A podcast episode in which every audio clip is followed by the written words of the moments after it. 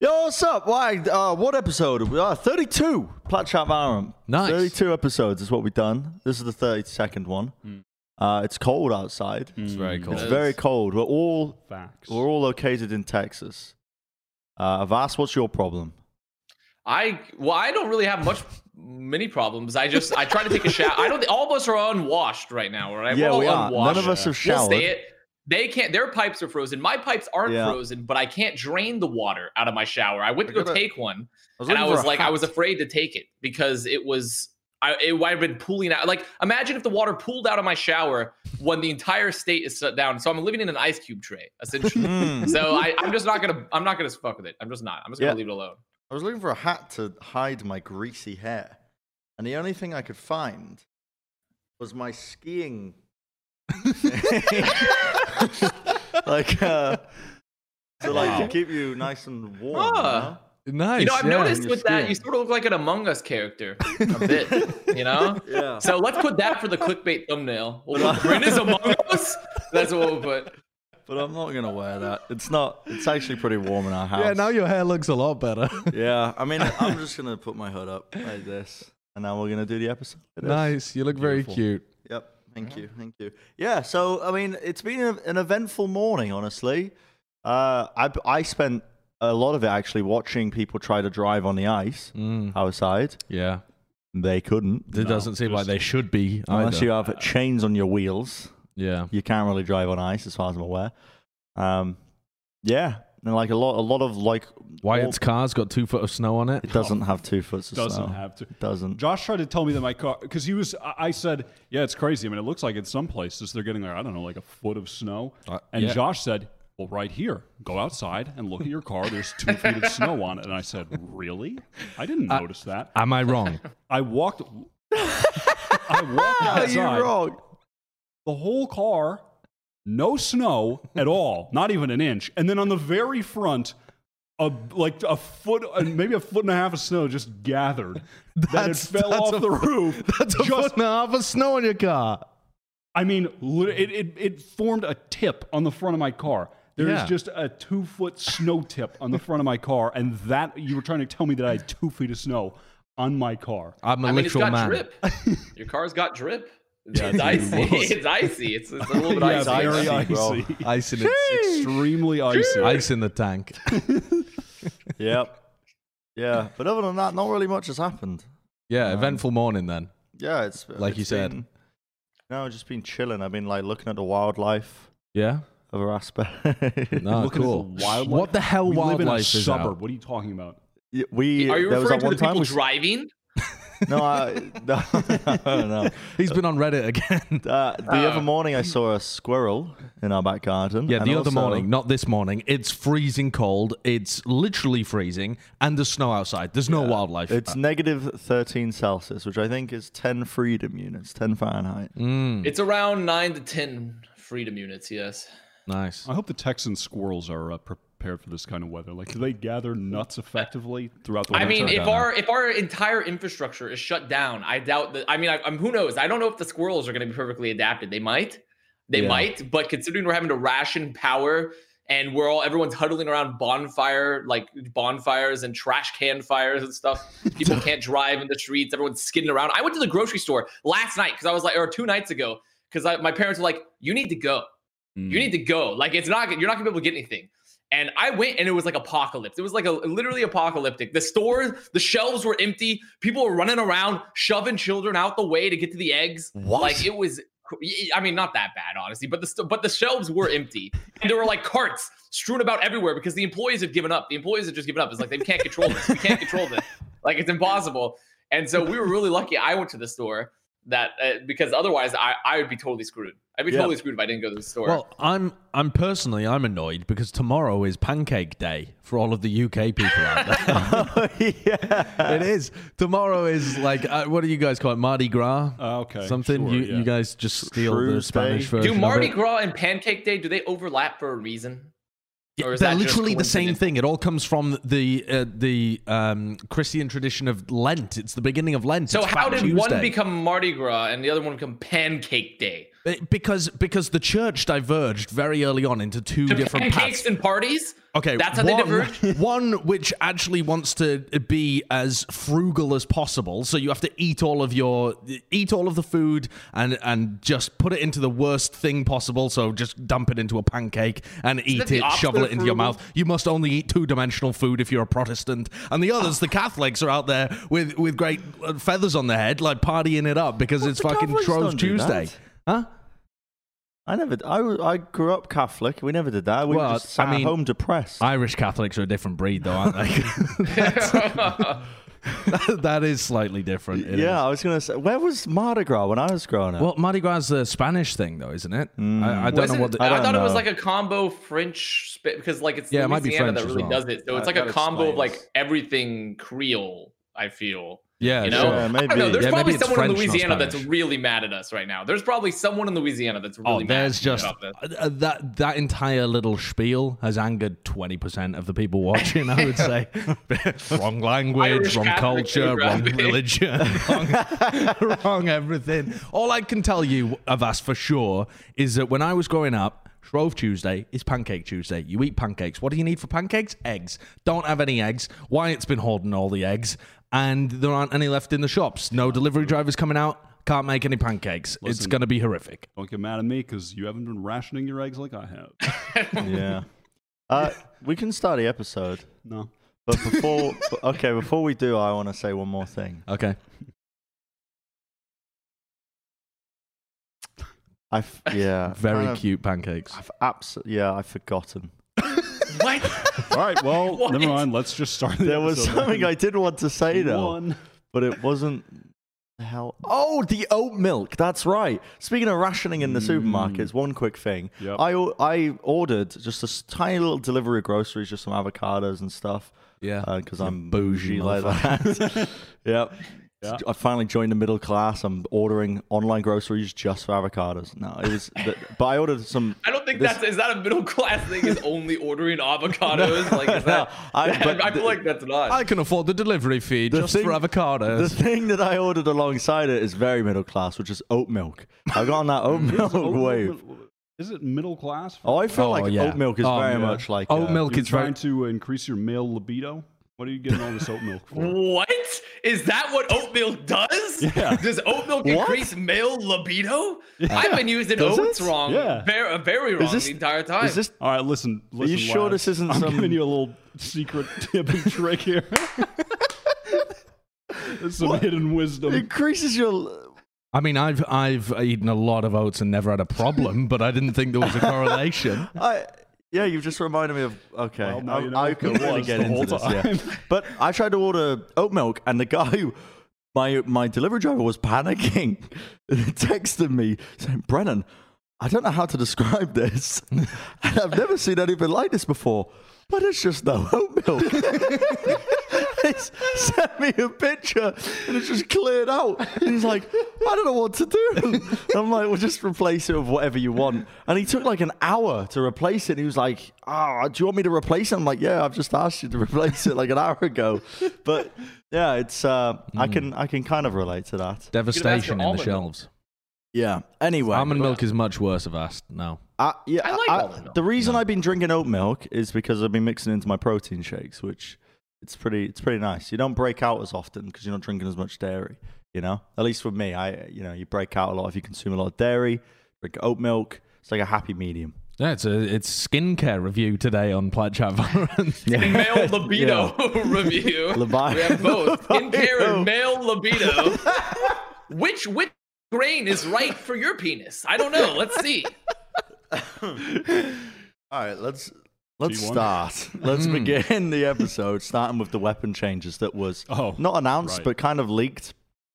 I believe it was Nick who Nick, uh, yeah, who uh, who ended up uh, kind of like is it a leak if he's a developer? If he's just a Riot developer and he's working on it? Like the Riot devs the- announce things a lot. Well, who was the Twitter and- previous Riot dev who used to stream a lot and would he would leak stuff all the time? They- They've left oh now. yeah, the guy who's no longer there. What? Yeah. I don't even know who you mean. I can't recall. There was a dev that used to stream a lot, and I, I mean, HR must have had a field day with him when he was working over on Valorant because he was just constantly leaking stuff on his stream. I was like, whoa.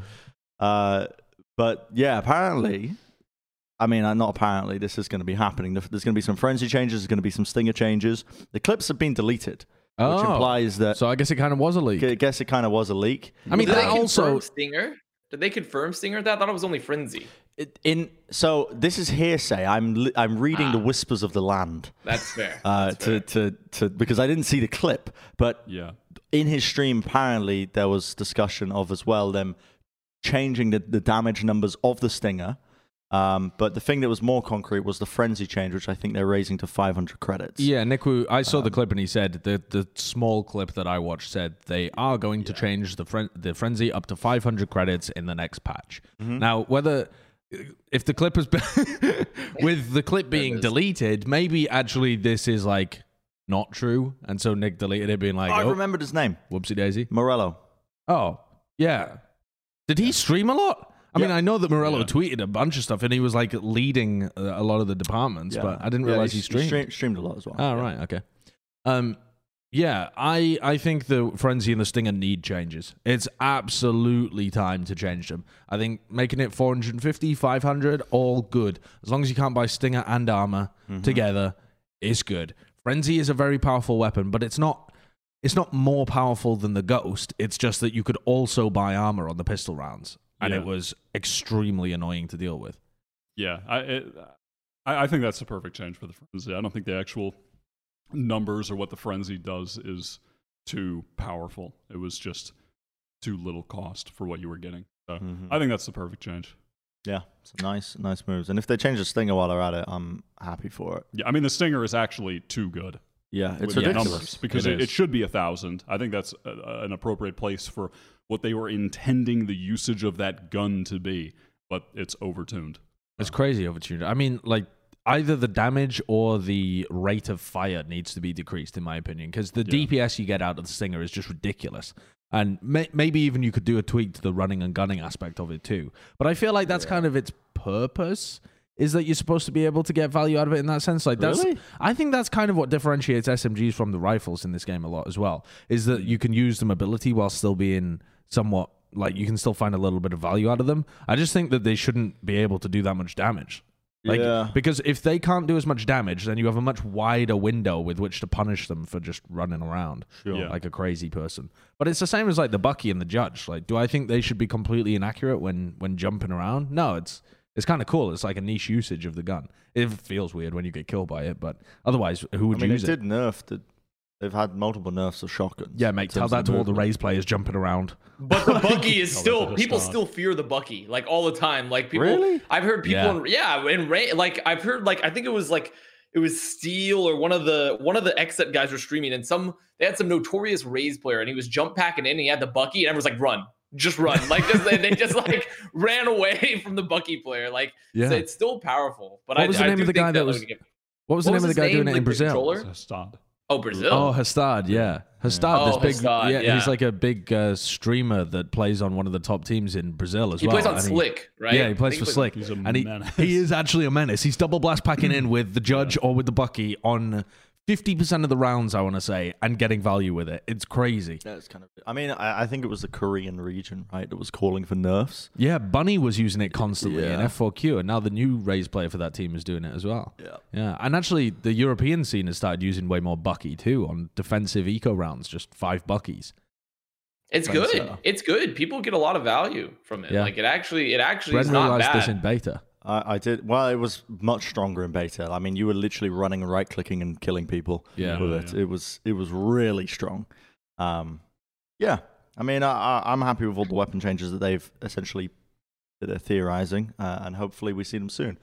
Because yeah, it was at that point in the game where I stopped playing, and the justification I gave for it was the running and gunning, the overpowered like weapons like the Stinger. People just getting away with what felt what like unfair mechanics. You know what I mean? Yeah. When you were playing and you died or something and you're like, that's not really how the game is supposed to be played. Yeah. Um, and that kind of uh, turned me off from the game temporarily, at least. All of the pistol rounds at the moment Uh, it's so RNG, it's unbelievable. Yeah. I mean, like a lot of people have been talking about the game being random or whatever.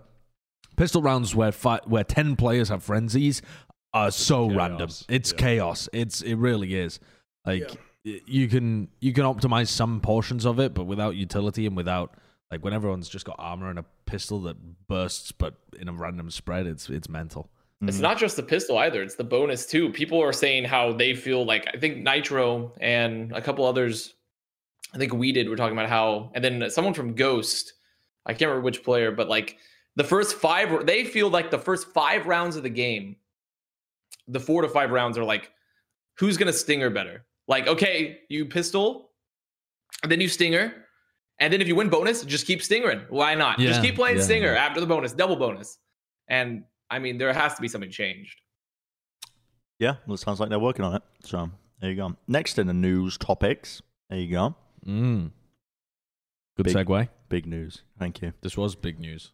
Uh, we missed this last time, but T1 have removed Brax and AZK. Um, and I believe they, they said that Brax was the best player in North America. So The that's most why skilled. They, that's why Yeah. they Yeah. removed him. Yeah. Um, And also, did, what did they say about AZK? Wasn't it like he is the best teammate? I I think he We've said, yeah, had. incredibly So supportive. they removed the best player like and the best teammate. yeah, they removed the best player and the best teammate because otherwise T1 were going to be too good. They were just looking out for the rest of North America. They didn't want T1 to be a dominant force. It reminds me of the uh, Custa and Kooky stuff from the Yeah. Overwatch Yeah. league, where Custa got benched for being too smart. yeah. it's, I mean, it's it's complete nonsense. It's just, Yeah. it's just horseshit. Like, there's absolutely no way that what David Dennis is saying is actually the justification. There was no why given. Yeah, no, like they just just, nothing. th- there wasn't a why. He just said Brax might be the most skilled player in NA. AZK was excellent.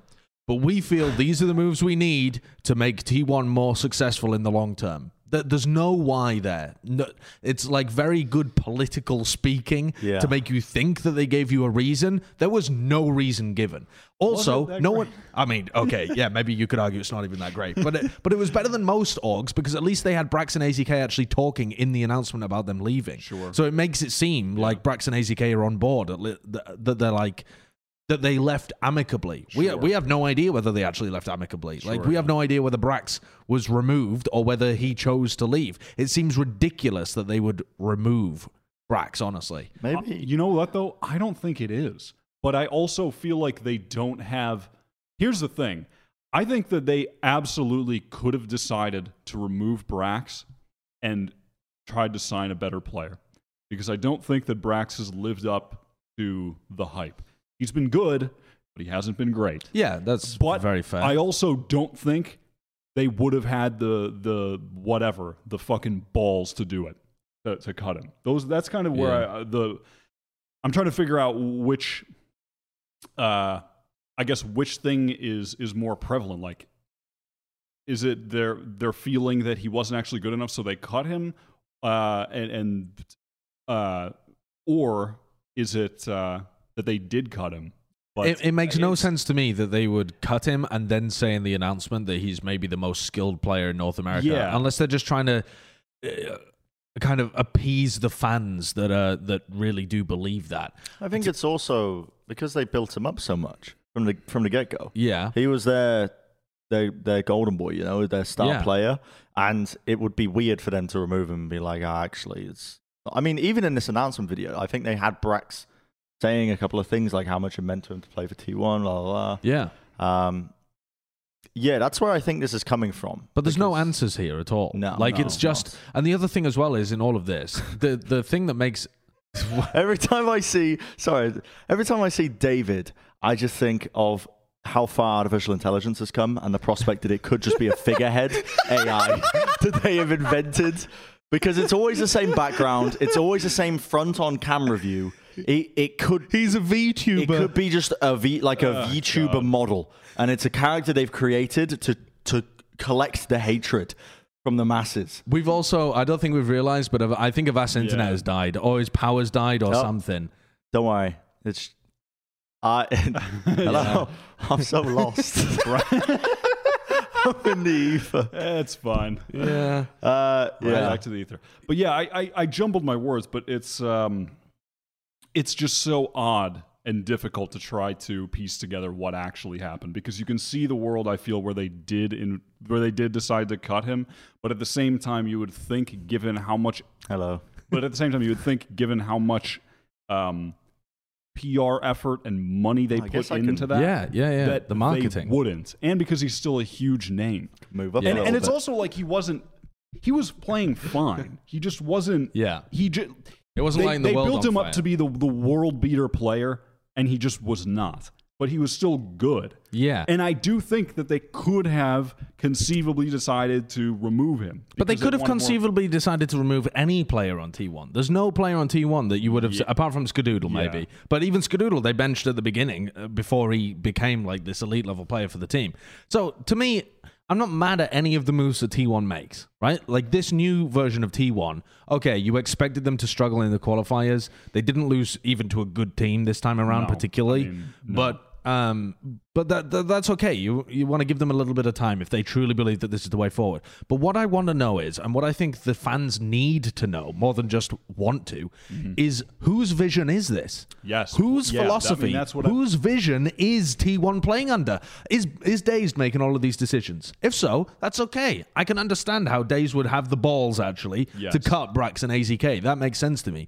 But you need to know that it's his vision so that he has accountability moving forwards with the roster. But if it's not Dazed like making the moves, then Dazed should not have the responsibility of making the roster actually work incredibly well. Like you have to CS has always been run by the IGLs and T1 kind of comes from other read other like uh, esports. other esports Other where esports backgrounds, and also run more of- by the top more of a corporate influence now as well. Yeah. with the uh, with the when, when Comcast acquired T1. Yeah, and, it's- especially with them announcing a new head coach and then immediately making these moves. Yeah. From the outside, you I think most of the fans are just assuming that this is David Dennis's five head move that he's coming in and do, making these moves. If it is him, they need to say that it's him because the, the the fans need to know that this I mean, is this that- is person that- making is the that a- move. Is that a real question? I mean, there's no way it's him. Right? I don't think it's him, but but also There's no, there's no way it's him. It could right? be. but we don't know anything about him. don't know. Here. We don't know. We don't know anything about him. I Is it so insane that T1 would hire someone I mean- to be a head coach and give them power when they come from like things like Overwatch and like um, I'm losing it. I, you know, the more Like I, League. the more I look at this, I feel like Bren's right. He's some kind of AI figurehead, someone, the fucking master puppeteer who has put this all together, and that's where fraud's ethics come in. Man being replaced by machine. do you want, I mean, do you want to listen, instill David? Listen, no no disrespect to David, but it's it's no no disrespect to David. I fucking I mean- love the idea of fraud being against the AI uprising, and that's why he leave. Listen, Oh no disrespect to David. I'm sure he's a lovely bloke, but it's the it's the it's the same it's the same camera angle, the background, and also just the fact that it would be so easy to recreate. I mean, he's so he's so political. That's what it is. Like what you're saying, it, it is so political. But I, where do the could be fucking dots connect? I Exactly. Mean, this is, Well, this is the, the- grand mystery of T1. Oh, we've gone into the void again.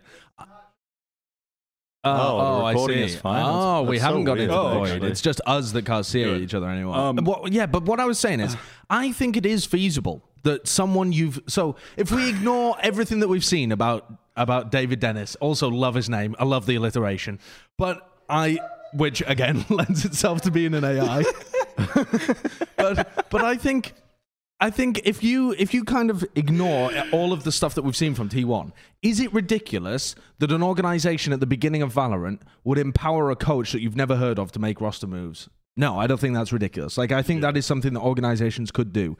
And mm-hmm. in a game like Valorant, you you could come out of nowhere and still be a good coach. Right, like in theory, you could come out of nowhere. No one's heard of you. Uh, like I hadn't heard of uh, Mike's, who does the the Immortal Minds podcast and went on to coach G two particularly. I've heard of what he's done within the scene, but it's po- very possible someone could do uh, some work behind the scenes for an org, end up in a front facing position, and end up doing very well for the for the the org. I don't think these are crazy things, and if they have, but but it all comes back to if he is the one making the moves, they've got to say he is. Yeah. And if it's Dazed making the moves, you've got to say he is. Yeah. Because otherwise, we're going to be memeing on the wrong people. We're going to be giving praise to the wrong people. We're going to be putting accountability on the wrong people as well from the outside. And that's unfair. I mean, well, that- it's and that's- simply unfair. That is what is happening right now, though. After that, trem- I mean, look, it is a new roster. You can give them some time, but that game was a tremendous failure. That loss Yes, to, to headshot percentage.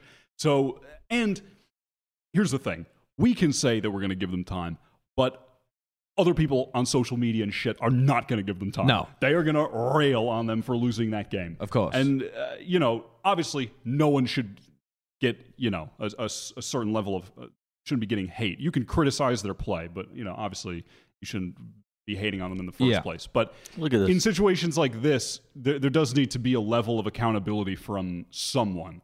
Um, Yes, and that's the but that, and that is the big sticking point to me is Yeah. that I just don't know who should be getting the criticism here, and like whose decision making should and be who will eventually get the questioned. praise if this roster does Exactly. Because the, the thing with this roster right now is uh, this game. I mean, I'm gonna be honest. This game doesn't matter to me.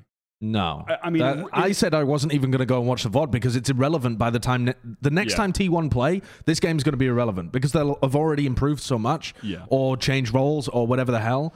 That this game is irrelevant. Now I did go and watch the VOD, and I wish I hadn't, but I yeah, I the definitely- way, yeah. But I did yeah, I, but yeah, it really it doesn't matter because in a Yep. few months the roster will by that point there's no way there there's no way that they're not going to improve from where they were at in that game. no, L- impo- literally But they, they still have one opportunity, one more opportunity to make the Challengers finals, yes. which is yeah, the Challengers three qualifier. I think so. I've forgotten how it works. Yeah, they, honestly, they, should, but- yeah. yeah. they can qualify Okay. for Challengers three. right. So, So, and, that's it what should a month away. theoretically it gets easier the, the the longer like the later into the challenges you get because teams are, are qualifying for it. Yeah, yeah, yeah. True. Um, Um, I think though that well, even when I look at this version of T1, and Kurt, could you bring up this, the like stat line again and, and kind of the roles that everyone was playing so that people can uh, can see what I'm talking about as I walk it through? I saw a lot of people in my chat who were telling me about this game before I'd watched the VOD was saying, "Yo, T1 looked terrible. They're back to their old ways of playing really slowly, etc., etc."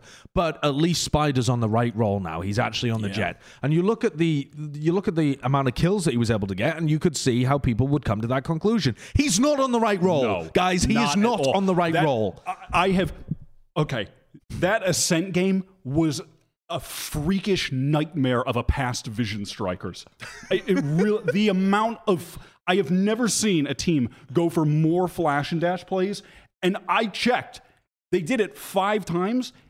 Not one time did it result in them having a player No. advantage. No, it didn't. I- and It was all know- awful. It was it was just all off. I don't know And- who was calling them because in the middle of them, t- two of them, the first two, Spider saw that there was a turret and still the play went off Yeah. and then they just fell apart. No, it wa- it was- so it, it was really poor. So poor. Like the the decision making and the positioning and the timing of peeks and stuff from Spider was way off.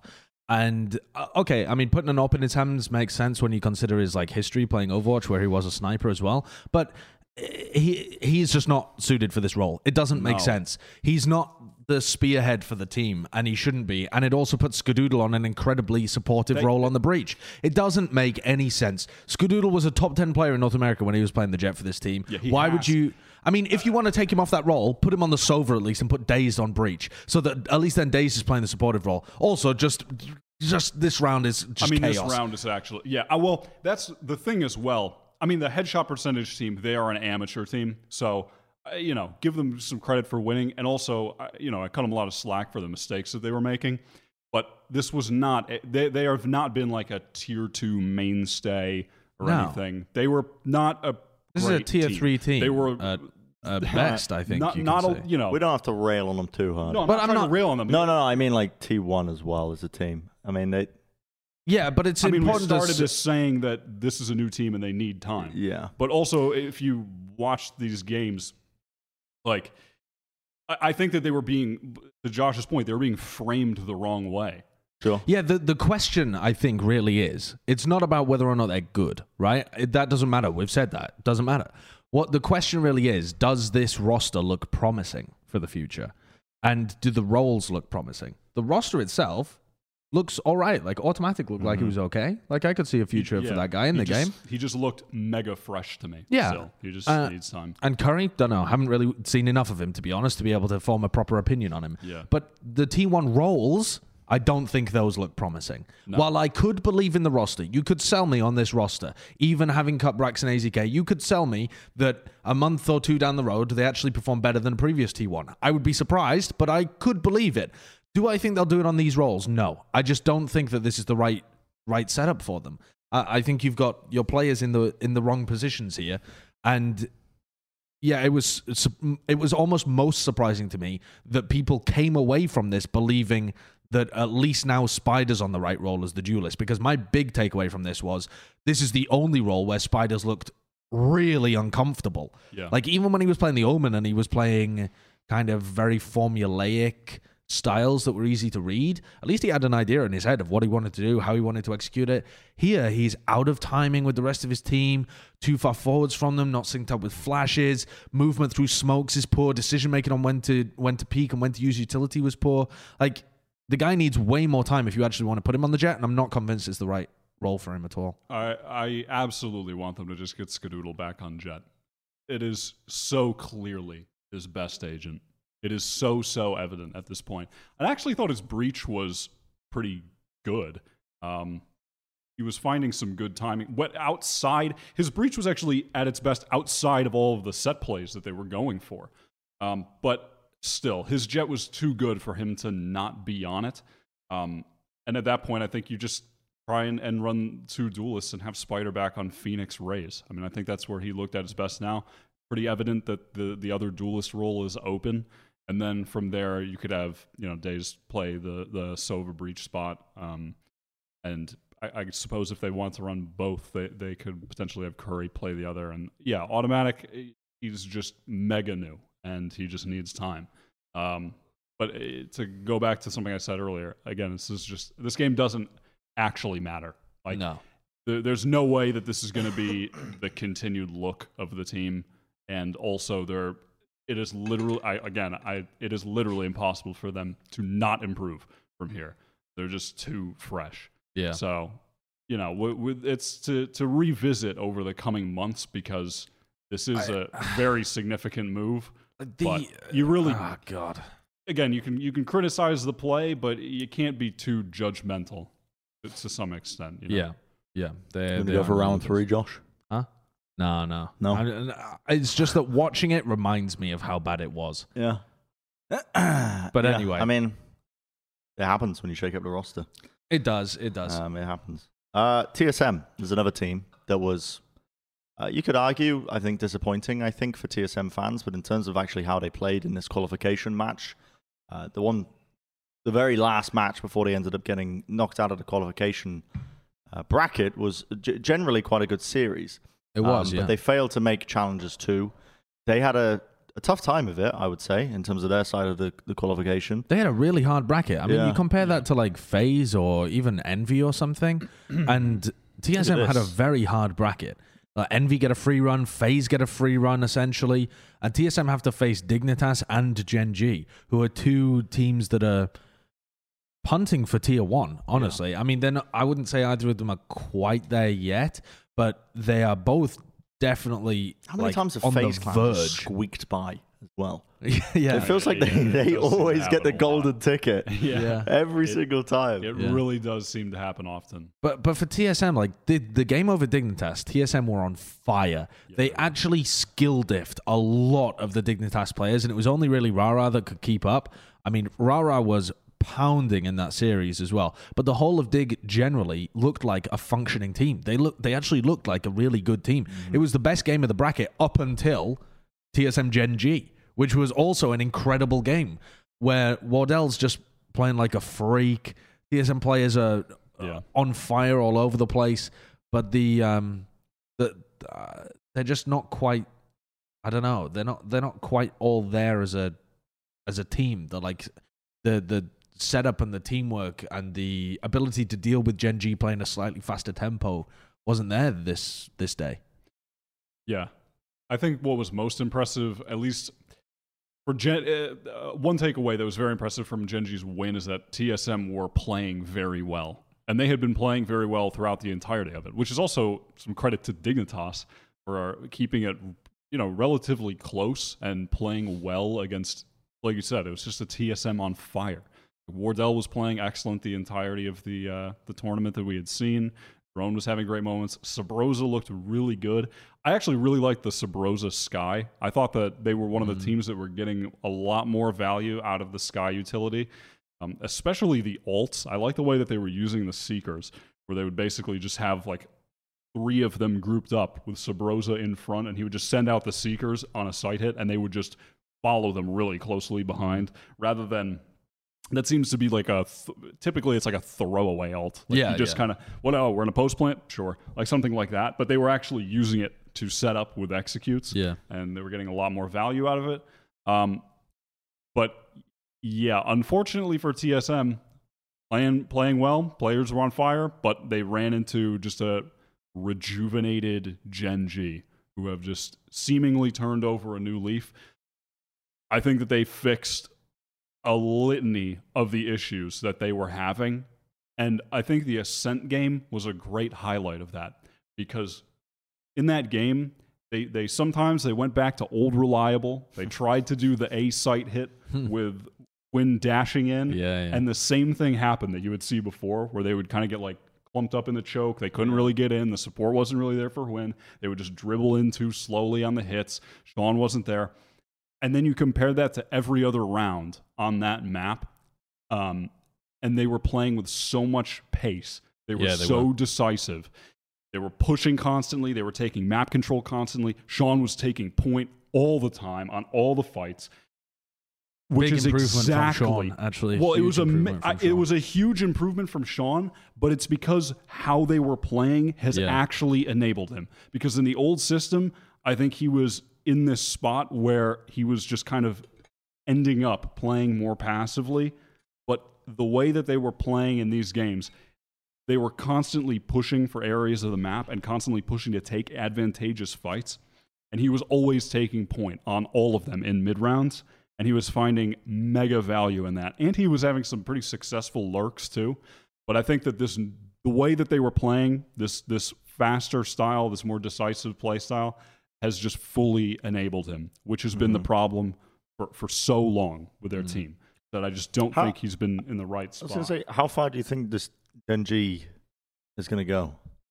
This version of Gen G, now that we've actually they've qualified alongside FaZe and Envy. They look like the best version that I've seen. Right. Like, they, Really? I mean, Yes, this, yeah, yeah, this absolutely. was the best Gen G map that or match rather that I've seen and it's in, in like five months. and it's not because Custa's better than his like former replacements, like wh- whoever was playing the Cypher in the past. They've rotated it through a bunch of players, but eventually it was player one that ended up being dropped. But that that isn't the big thing.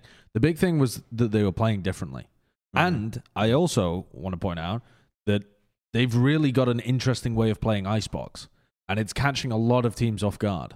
Um, when they play Icebox, they love to do pushes through the tube and, and through middle, and they push through to the defend uh, to the defender spawn a lot of the time.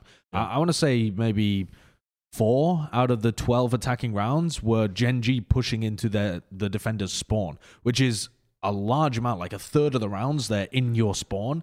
It, it was a, a big theme of their attacking half, and um, it, it it changes up the way that you defend. When a lot of these teams are used to defending fast site hits, you tend to focus on the extremities a lot at the beginning of the round, and when you have to change that up so that you have to pay a lot of attention to tube and to mid at the beginning of the round and then go back to the extremities, it messes with the way that teams heads play and it conditions them to leave the extremities open later on in the half so that you can get more easier site hits in later Yeah. later down the half.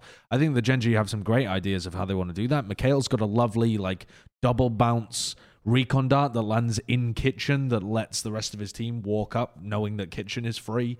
It's like yeah, they've just got some great ideas when it comes to Icebox, which was obviously a map that was never really available for them to mm-hmm. to play in the past, and it bolsters their map pool pretty well. Yeah, I mean they also could have won the series 2-0 on Ascent. Wardell dropping 31 and winning multiple clutches Yeah. to to actually bring. They actually look like the better team on fashion. Ascent, in my Yeah, opinion. which Yeah. it, it it was so it was genuinely great to see because I feel like for the longest time, whenever we talk about Gen G, we were just rehashing the same narrative Mhm. over and over and over and over, Yeah. and they had clearly addressed the the issues that we were having for f- so long now. Um, and uh, you have to give a lot of credit to that. I feel to their uh, the new coach as well, MC, who just came in over the past few weeks Sure. Yeah. I mean, good point. Had to have had tremendous impact. Um, Who's IGLing for them now? Does anyone know? Is I it still GMD? I was under the impression it was still GMD, but I, I don't know if that's changed. Mm, yeah. Um, Because that would also be something interesting if they had swapped over the IGL. I mean, that Um, would explain part of it. I, I also think though that TSM were really lacking something in this match, and I, I know that Subroza did have quite a bit of impact throughout the, the series. I mean, not so much on Icebox, but I don't really know that that was his fault. But I think that they are missing that. Do you remember when they were playing the triple duelist and he was just dominating an area of the map with Raze? yeah, yeah. And then when he Uh, was yeah, playing was. like the um, the Omen, and he was just able to dominate one area of the map. When you have him on the Skye, I wasn't really convinced that he's able to to do that, to like do the sub rosa stuff. Um, obviously we catch him there, like lurking, finding a pick in mid, but it's not like he can take an area of the map and just make it his own. And that I feel was something that really benefited them, especially on Ascent in the in the past. Like when I think about how he used to work the B main area, it was, it was essentially it was giving them wins because they had that map control. And I feel like they were lacking that in this series. The the double smokes and the Skye are interesting ideas, but I don't think this was the best um, strategy that we've Mhm. seen from TSM. I think the the players were popping, um, but the strategy wasn't peak TSM. But I can appreciate that they're trying new stuff. What do you think of FaZe? what do you make of FaZe Clan? Because I mean- the narrative we're running with is that they kind of squeaked through another Challengers. I mean, they they do. Yeah. I mean, they played against version one, or I I forget what the scores of that map even were. If you want to, Version Um, one are a team that people might not have heard of, but you'll have heard of the players, right? Because they're yeah, player one, Effie's, um, Vanities on that team as well. XSET guys. Yeah. So uh, I mean, also a, a fairly solid team that had been put together, but yeah, they what was that? They took yeah they took a map off FaZe and then took on the last one. Yeah, and then FaZe bring back the last two, and then they played BBG after that for the qualifying spot. Just another you know BBG are like a tier two mainstay team. I, I watched this Um, game though on on stream. I did a yeah. co-stream of this game, and it was it was a bad game. Like was a it bad was bad. Uh, Like the FaZe guys were getting away with murder, pushing out different areas, just uh, trying to go for plays constantly. It was they were all over the place, and they were getting punished on ascent. But then BBG just couldn't. BBG don't have the discipline and the awareness of the tier one team where they can punish FaZe repeatedly for their Mhm. uh, sloppy play. And so what you end up with is FaZe just kind of muscling through these games against the teams that can't stop them. Um, uh, and they do occasionally, if their players are popping, have upset potential against tier one teams. But this is nothing new for FaZe. This is the same old, same old. It was yeah, it was just more of the same. I mean, you could just insert our last discussion about FaZe. I think just put it right here. Yeah. You'll hear the exact same things. Yep. They haven't changed. I mean, and this is I I was saying this to you when we were watching the game, but like I sometimes like I'll see the players post stuff like I I, I think it was babybay or something like after they beat one of the teams on Icebox.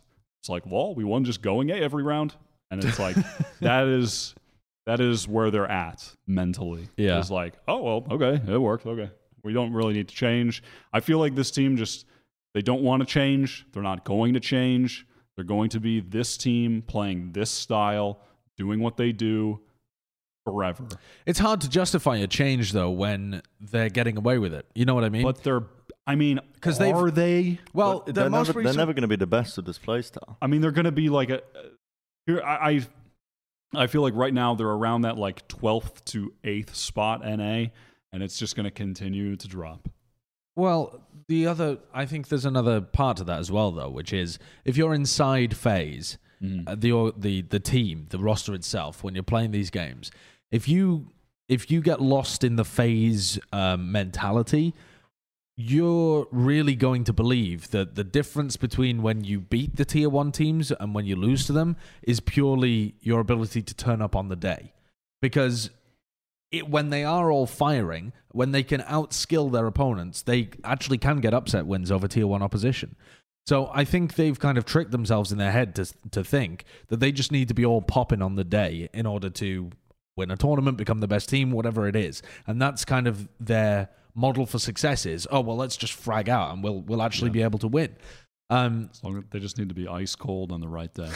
yeah, ice in their veins on the right day. yeah, and that I think is it's it's very understandable that you could fall into that mindset as a player on FaZe because they have won against tier one teams. Yeah. And if the organization isn't bothered about making changes, the players are all friends. They all come from Overwatch and Marv's obviously.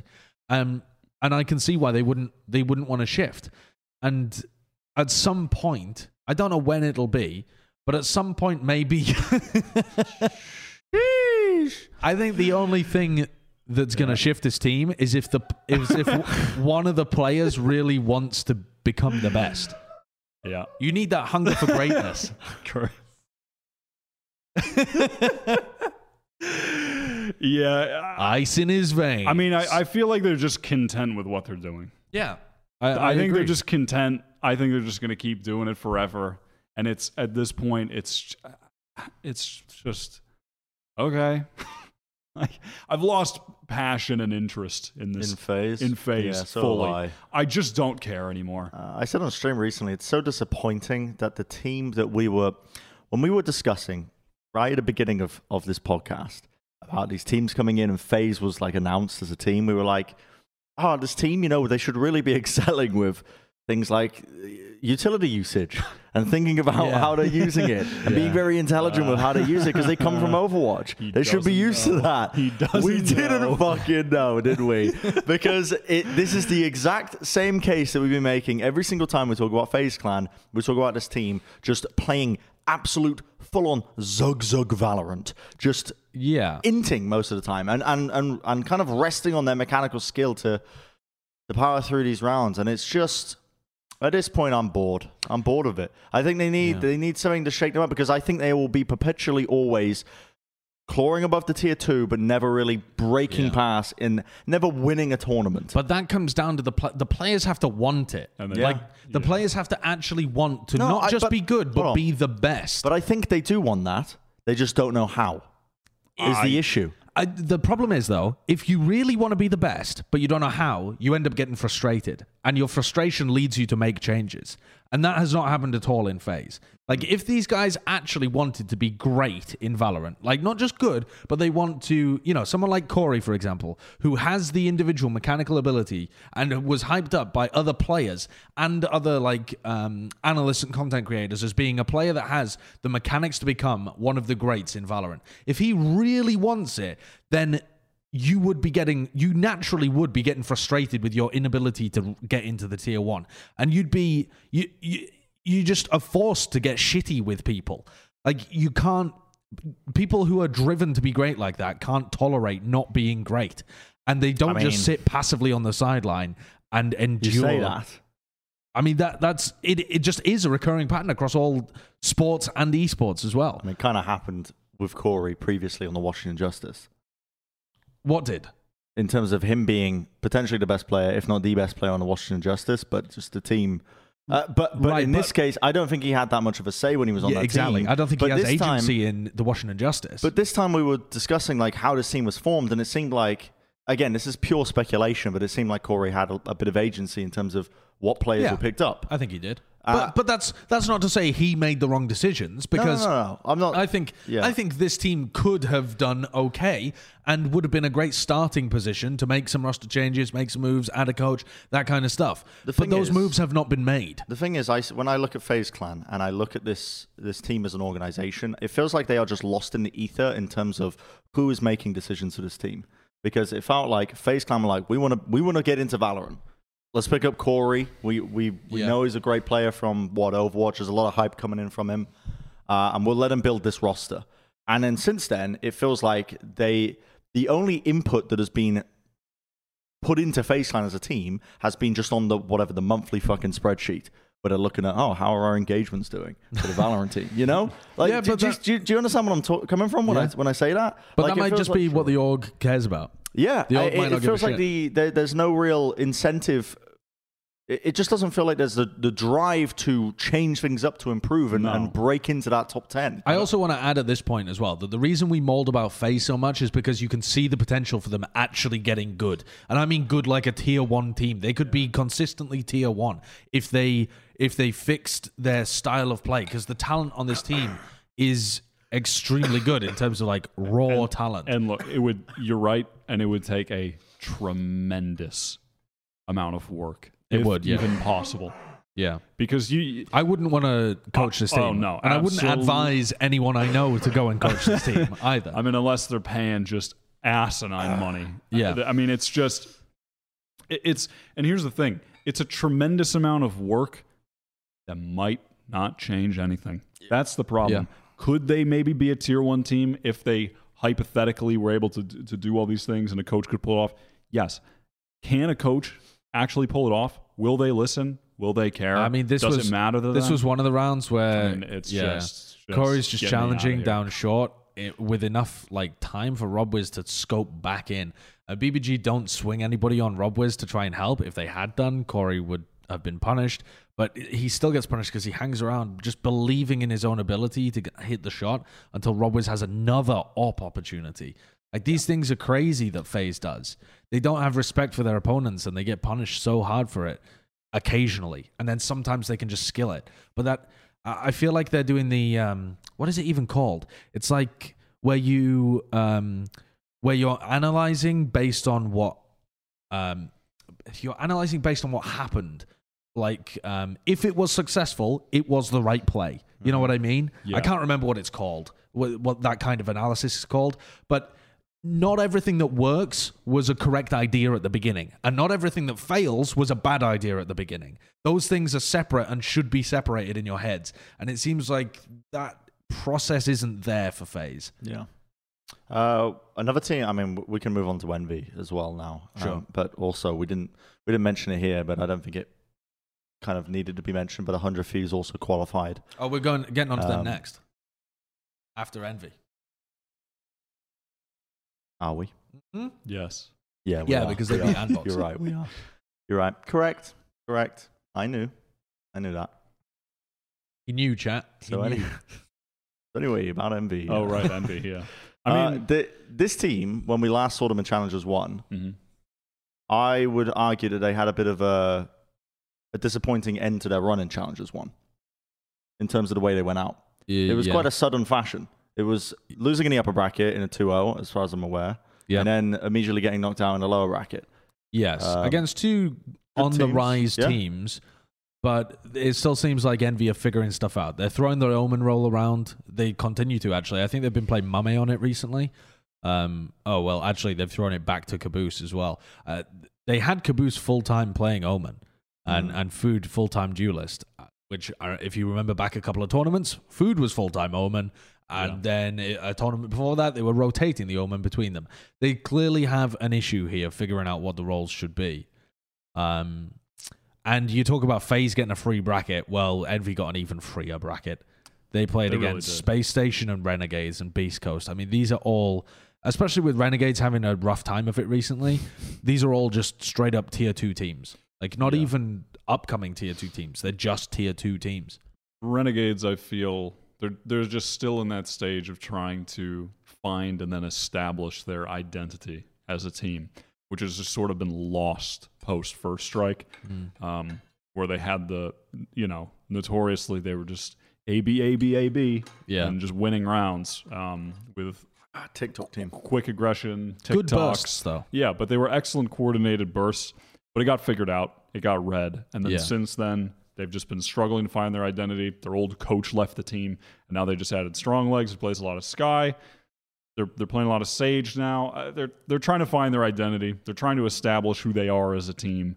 Um, you know, can give them a little time because they have the new roster. Yeah. But it, it did set up Envy for a, a fairly easy walk into the end of the main Yep. event. I, I still don't. I don't think that the dominance with which Envy qualified should give you too much confidence about their chances I mean, chances they did the in same thing Challengers in too. the previous one. Yeah, pretty Challengers much. one, they did the same Yeah. thing. Yeah. Um, so I, I don't think that any questions about Envy have been answered at this point. it's a shame our envy dedicated fan is not here. You know, if Mm. Ask Power went out, he'd, he'd Yeah. probably have a lot to say. He would on he this would have the inside of what Caboose was thinking about this week. Yeah. Caboose had for breakfast before they played today. I, I was just thinking, it's kind of weird, right, that Texas infrastructure can't keep up with what the AC being on.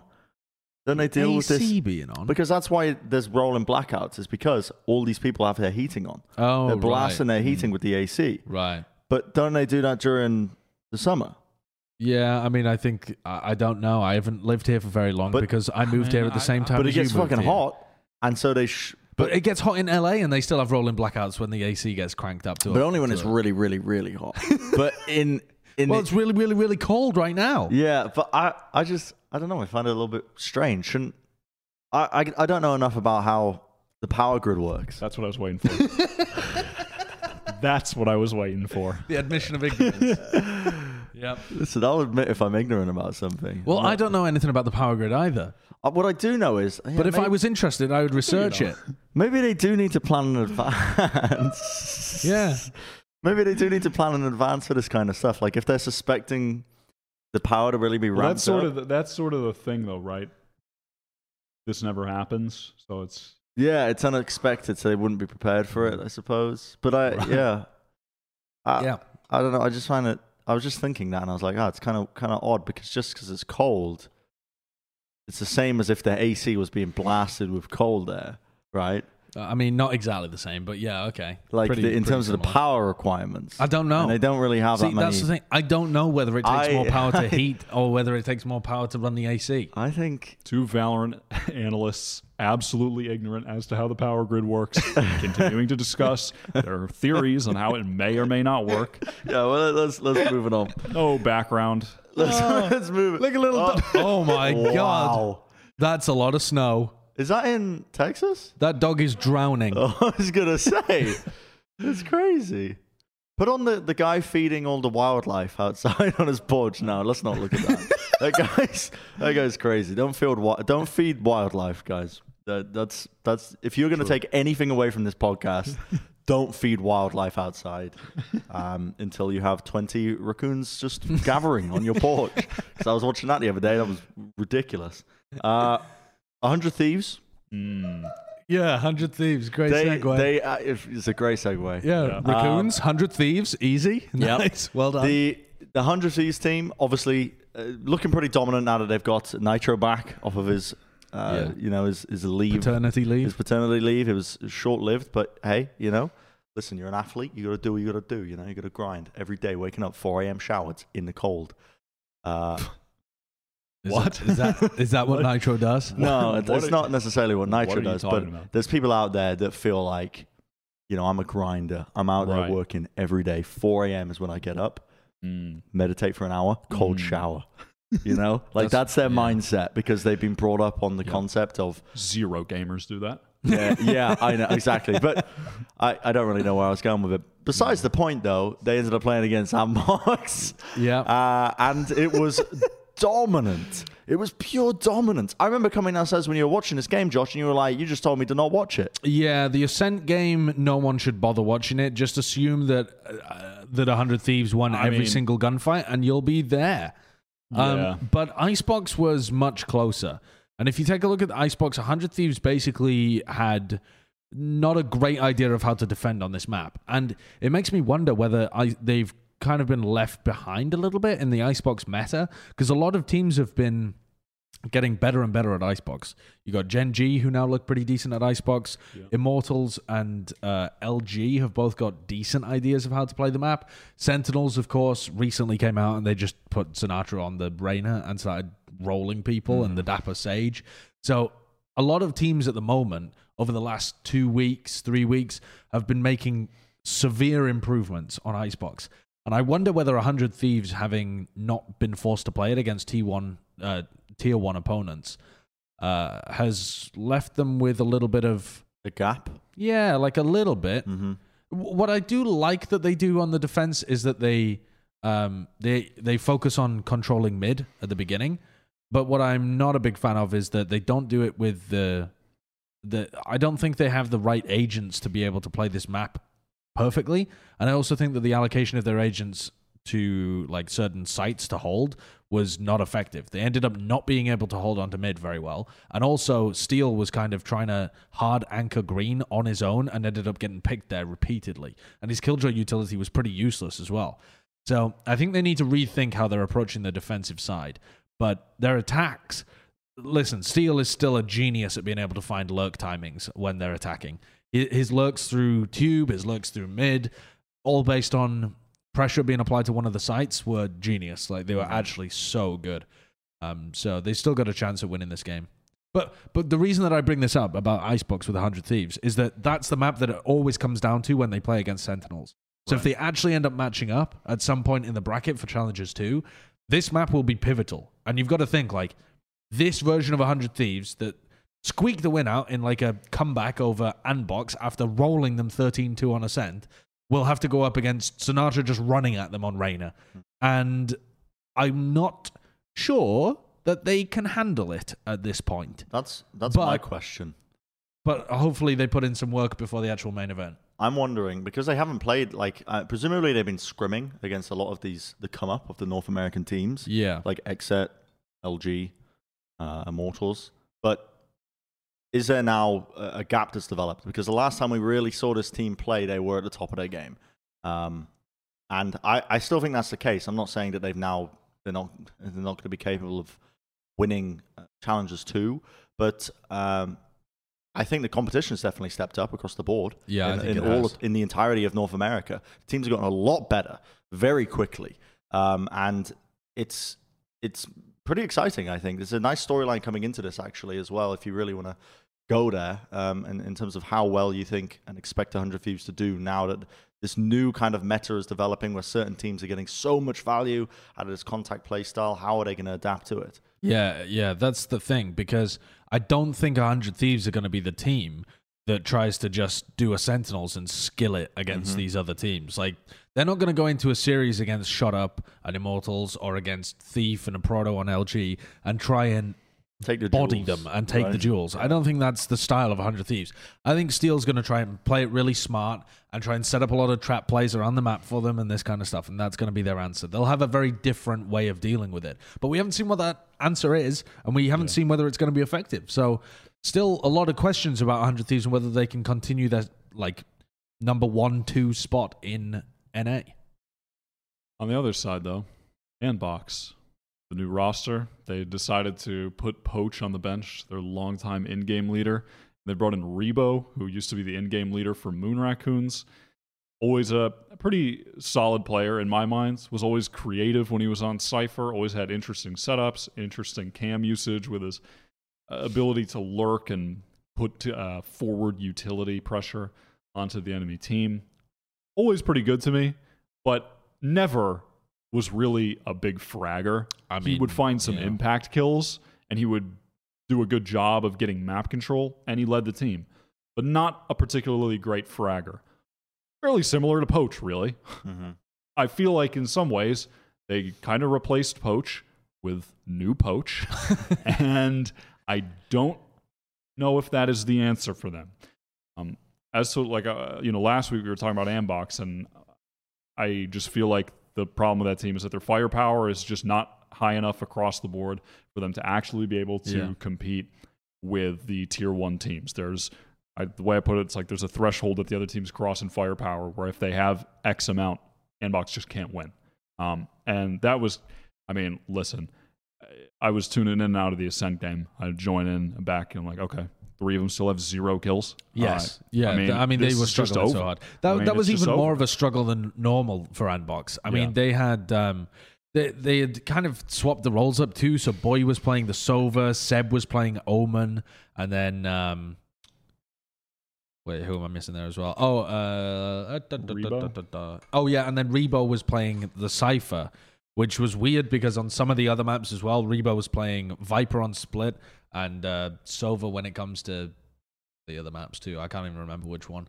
And then on Icebox, you saw him playing the Sova just then as well. So I, I, I don't think that makes any sense for Andbox. I think that they are struggling at the moment with Rebo being like. My theory is that they wanted to move slightly away from the mega tactical style of Poach's IB, IGLing, and they wanted to go more towards um, a little bit of free flowing or more reactive, perhaps um, as as Rebo was calling, kind of gather some information and work off the info rather than having a tactical plan for every round. Uh, which okay, I can I can understand you wanting to go in that direction. Rebo though does not definitely doesn't add any firepower. You could argue he even removes some firepower having Rebo on um, on IGL instead of Poach, um, but I don't think it makes a large difference either way. But what it does do is it kind of messes up your natural roles because Rebo isn't a Sova player. And clearly, they do want him on Cypher on some maps because that's what they're currently trying. And it just leads to a mess where he's. You're, you're now putting um, Boy and Seb on uncomfortable roles too to kind of make up for it. Yeah. It, it, it feels like Andbox have not figured out the solution at all, to be honest. I mean, it does. I'm assuming this is sort of just like a trial period since there was no official signing of Yeah. Rebo. So we don't even know if they're going to go with him. Um, I mean, he, he is a he is a good player and definitely deserves to be on like at least a tier two team. yeah. Um, unfortunately, I just don't. I just don't see this as the fit for them. I just don't think this is the solution. Um, I think they, if they really wanted to level up, I think they needed to bench multiple players at this point. Mm.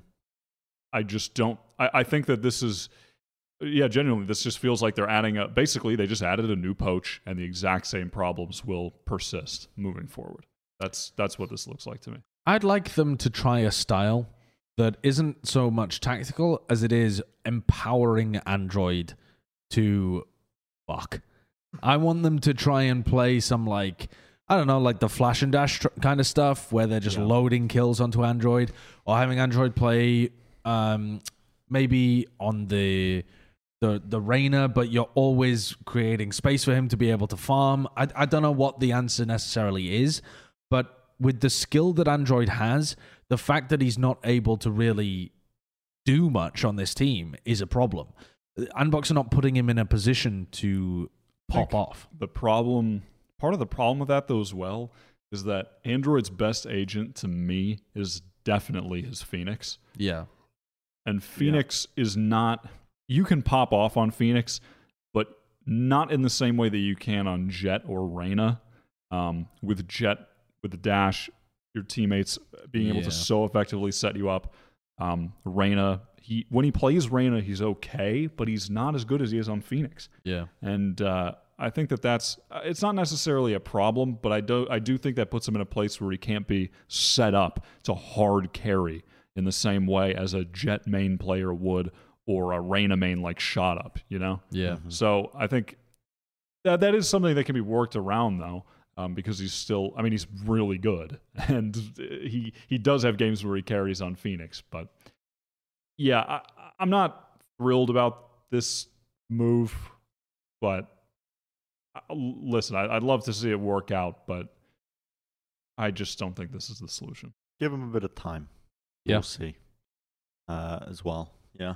Uh, I mean, it's it's yeah, it's a shame we don't get to see them play for a, a while. I think what like maybe another three weeks Yeah, until something like Challengers three, or was it maybe two? maybe two, Probably weeks, two weeks like actually. Yeah, in hindsight, but yeah, it's uh yeah. I mean, it'll be interesting to see what they what they end up doing. So we've got our teams. We know who's playing in the Challengers too. Mm. So now it's time to make some predictions. I and- love it. And go through this Mm. bracket. Now, my predictions historically have been a little bit off the mark, uh, which you can pin down. i i you can pin down to a lot of factors. Okay. Sure. what would you Um, say the primary factors are? What has been going wrong for you previously? Bad luck, really.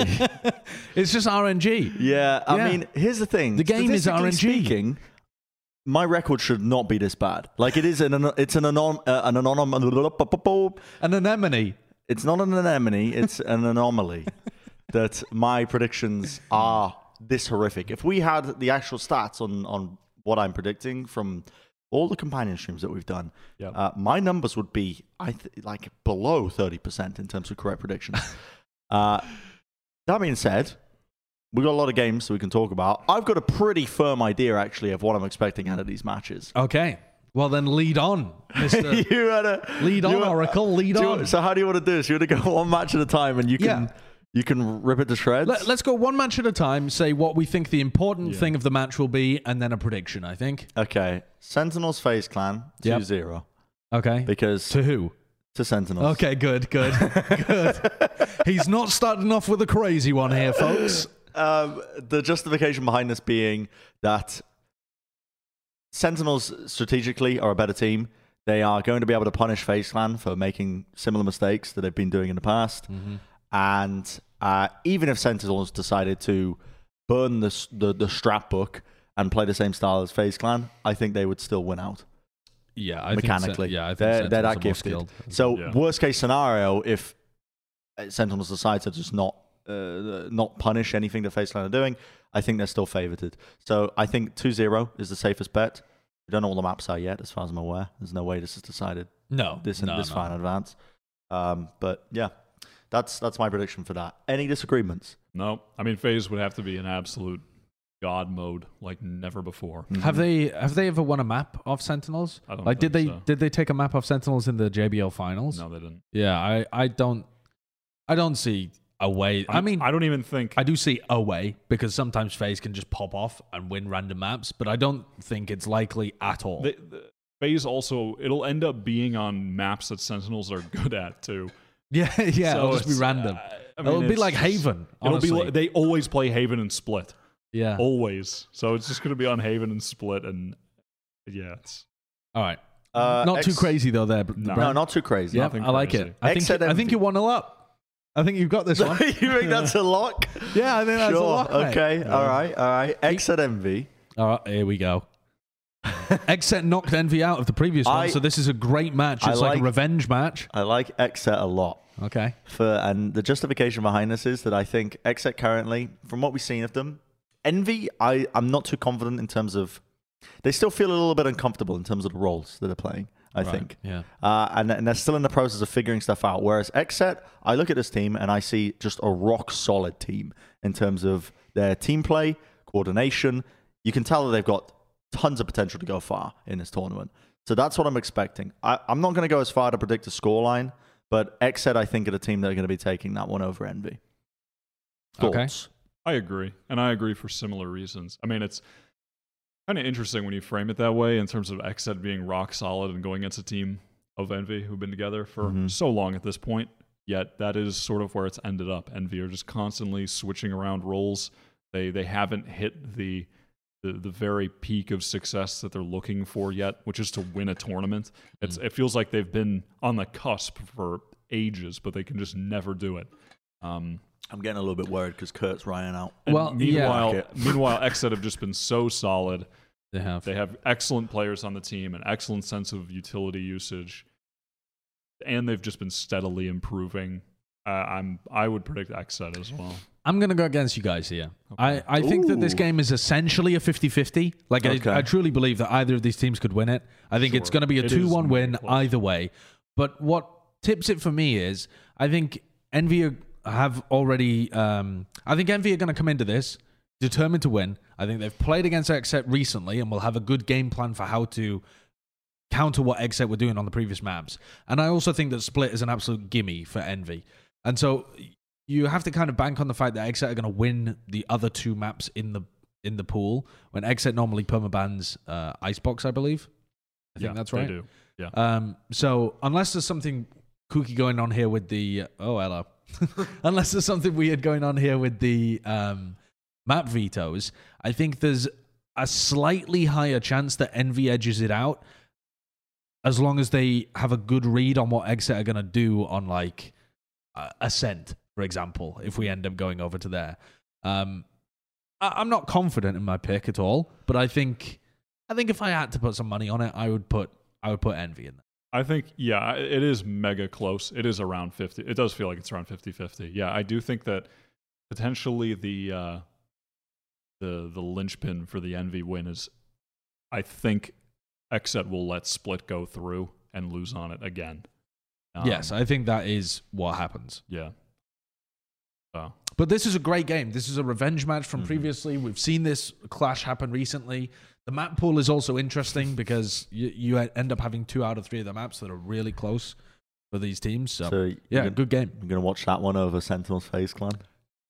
Um, are they happening at the same time? They Yeah, are. Yes. I would definitely recommend people watch XSET Envy. Unless you really want to watch dapr do 360s and kill Marv, yeah, I would recommend XSET Envy.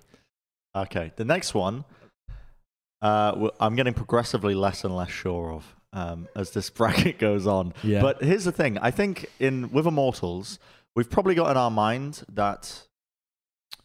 I, I think it's easy to take away from Immortals the last series they played, which was the finals where they just crumbled.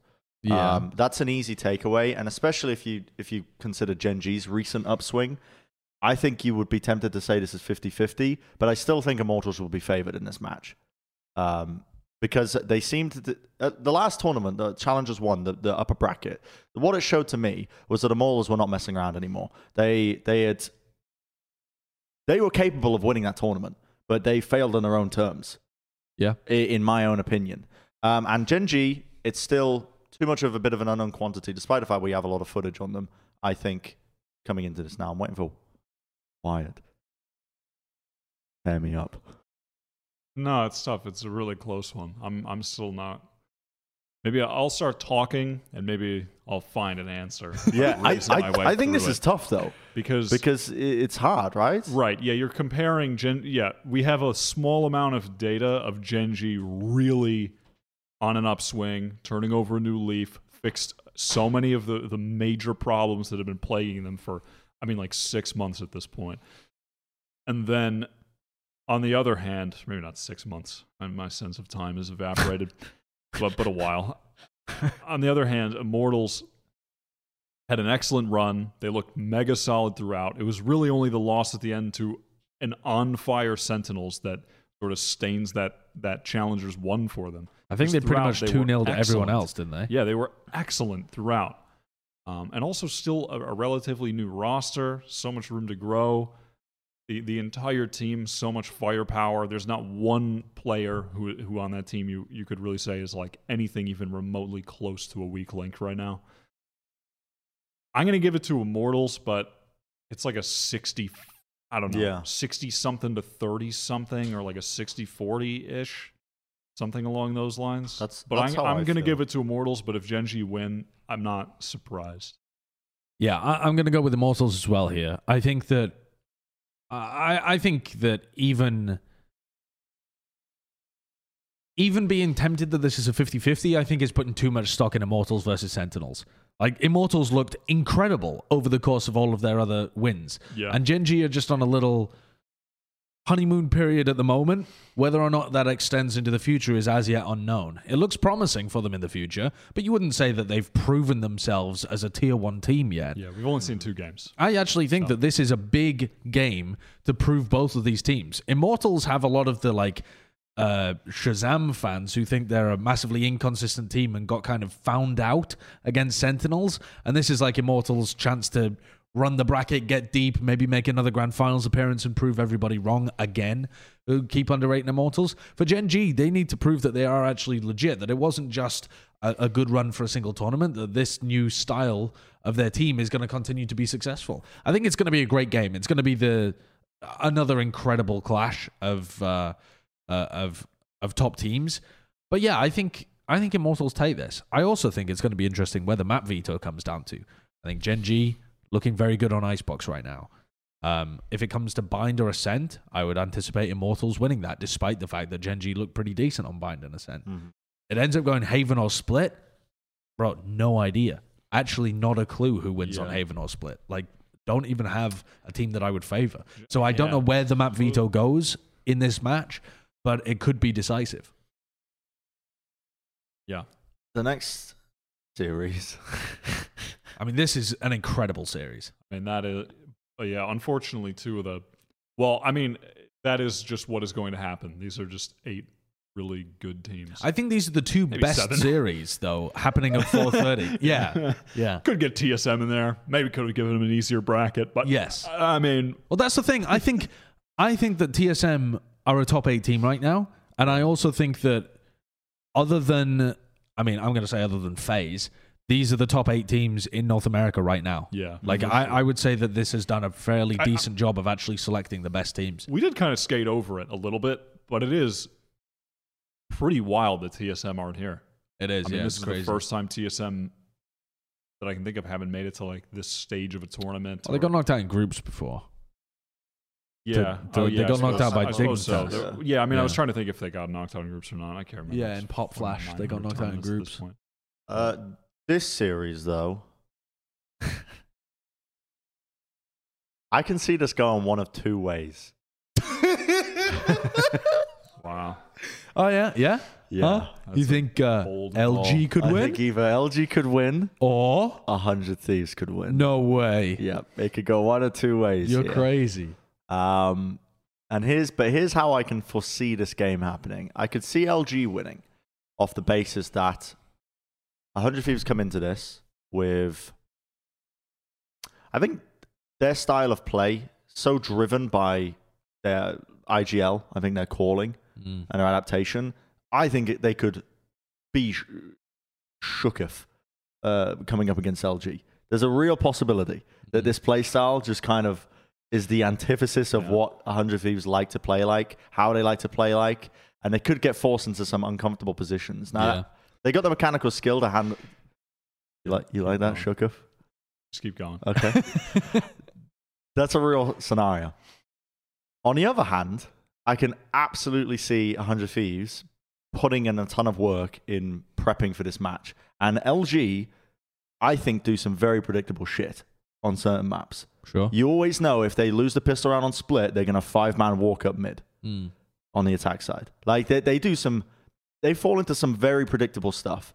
Um, and with a little bit of homework, it's pretty. You get a good idea of how they're going to be playing. Now the question is, can you translate that to actually in the server when they're not giving you any information, being able to make a prediction of what they're doing Yeah. and roughly feeling out what they're doing in a map. So this is a hard one, but. Hmm. Here we go.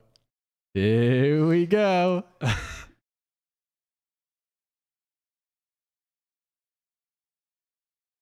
I'm gonna go with LG. You're gonna go with LG. Okay. Okay. Tell me why. The reasons I've already said. I think You think it, they're just gonna find timings on hundred thieves and kill them? yes. I think this might be a clash of play styles, like where 100 Thieves don't come up well. Um, uh, and previously, where LG have had troubles, it's been when other teams have been like, well, fuck it, we'll just play with confidence and we'll uh, almost, you know, just big willy it, you know? Sure. Uh, but but 100 Thieves, uh, they're, they're more than capable of that, but I almost feel like they are, they, they hold themselves in too high of a regard almost, is what I feel like is going to happen, to stoop down to almost that level of play style. They're going to want to play with, with strategy. And when I say with strategy, not to imply that LG aren't playing with strategy, but they're going to want to play how they usually do, um, which is having a good concept and overall plan on a round to round basis. And LG's the, the best way that it has been put is the information starving aspect of it. Yeah. Uh, that could, I think, severely hamper them. Um, but like I said, on the other hand, it, it could it could go that way. I'm I'm putting this down to LG just because I think that it's unexpected, and if it does happen, I'll look like a genius. But okay. Uh, a good way of putting it, I suppose. you you have very different viewpoints on this. I have the opposite perspective, and here's here's my reasons why. I think 100 Thieves win this game, and one of the reasons is what you mentioned about doing prep. I think 100 Thieves are going to do a lot of prep for this game because they know that people have been struggling recently with the contact style of LG and to some extent Immortals as well. But it's the the team that defines this contact style for me is LG, and I think that 100 Thieves are going to be ready for that and have an idea in their head of how they want to deal with it. I think that a lot of it, when you have limited information, comes down to setting up trap plays, something 100 Thieves do a shit ton of on defense, and making really good reads from your IGL. I think both Steel and Nitro are great at making those calls, especially Steel, in the middle of the round to be able to counter their opponents and make the correct adaptations in the middle of the map to counter their opponents too. The the other part of this too is that if we now flip the sides and think about 100 Thieves when they're attacking, they are a slow team on attack. They are going to hold areas a lot. And I think that works perfectly against teams like like LG, where you just hold and you're going to make late round decisions. And that punishes the teams that are trying to peek for information like LG do. I think 100 Thieves already have the style to play well into LG. And I think there's more map data recently of mm-hmm. LG playing than there is of 100 Thieves because they went out to like Carpe Noctem in the previous tournament. So, in terms of doing homework, 100 Thieves should be at a big advantage here. I, I think that this is a great clash of styles and it could go either way. Seriously, could. But I believe in 100 Thieves. I think that they've got all the pieces they need to be able to win here. I, I am essentially on the same page with you, Josh. I don't need to repeat what you just said, um, but that was going to be my take as well. I, I would give it to 100 Thieves, Now, but very yeah, also very close. are you doing Bren's bracket? Or are we doing. Is it Brent's I think it's bracket or last democracy? three of us. So I think it's I'm majority picking who the majority votes. yeah, it's majority rules. Can I sway any of you over to LG? No. No, you can't. I mean, it could happen. I don't think Bren's bracket is ridiculous right now, No. but I, I can't, I can't be predding Hundred Thieves to go down. Carpe No. Noctem fans. We're, we're continuing here in the lower bracket. We're just gonna, we're going to go all the way. Fuck it, why not? Yeah, I was gonna say before we continue, is this is how the lower bracket is seated? Pro- I think Correct. so. Yeah, All right. I think so. Um, and then it gets flipped. So like when, um, if like, so we're gonna predict Sentinels over XSET. I'm assuming all of us. yes.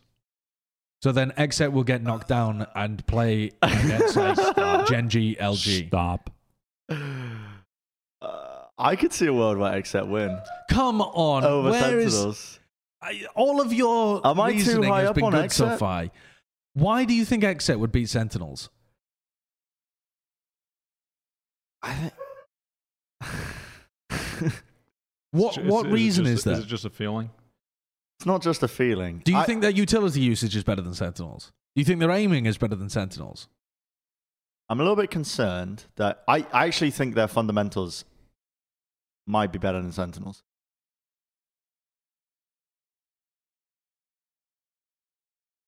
Okay. Next match.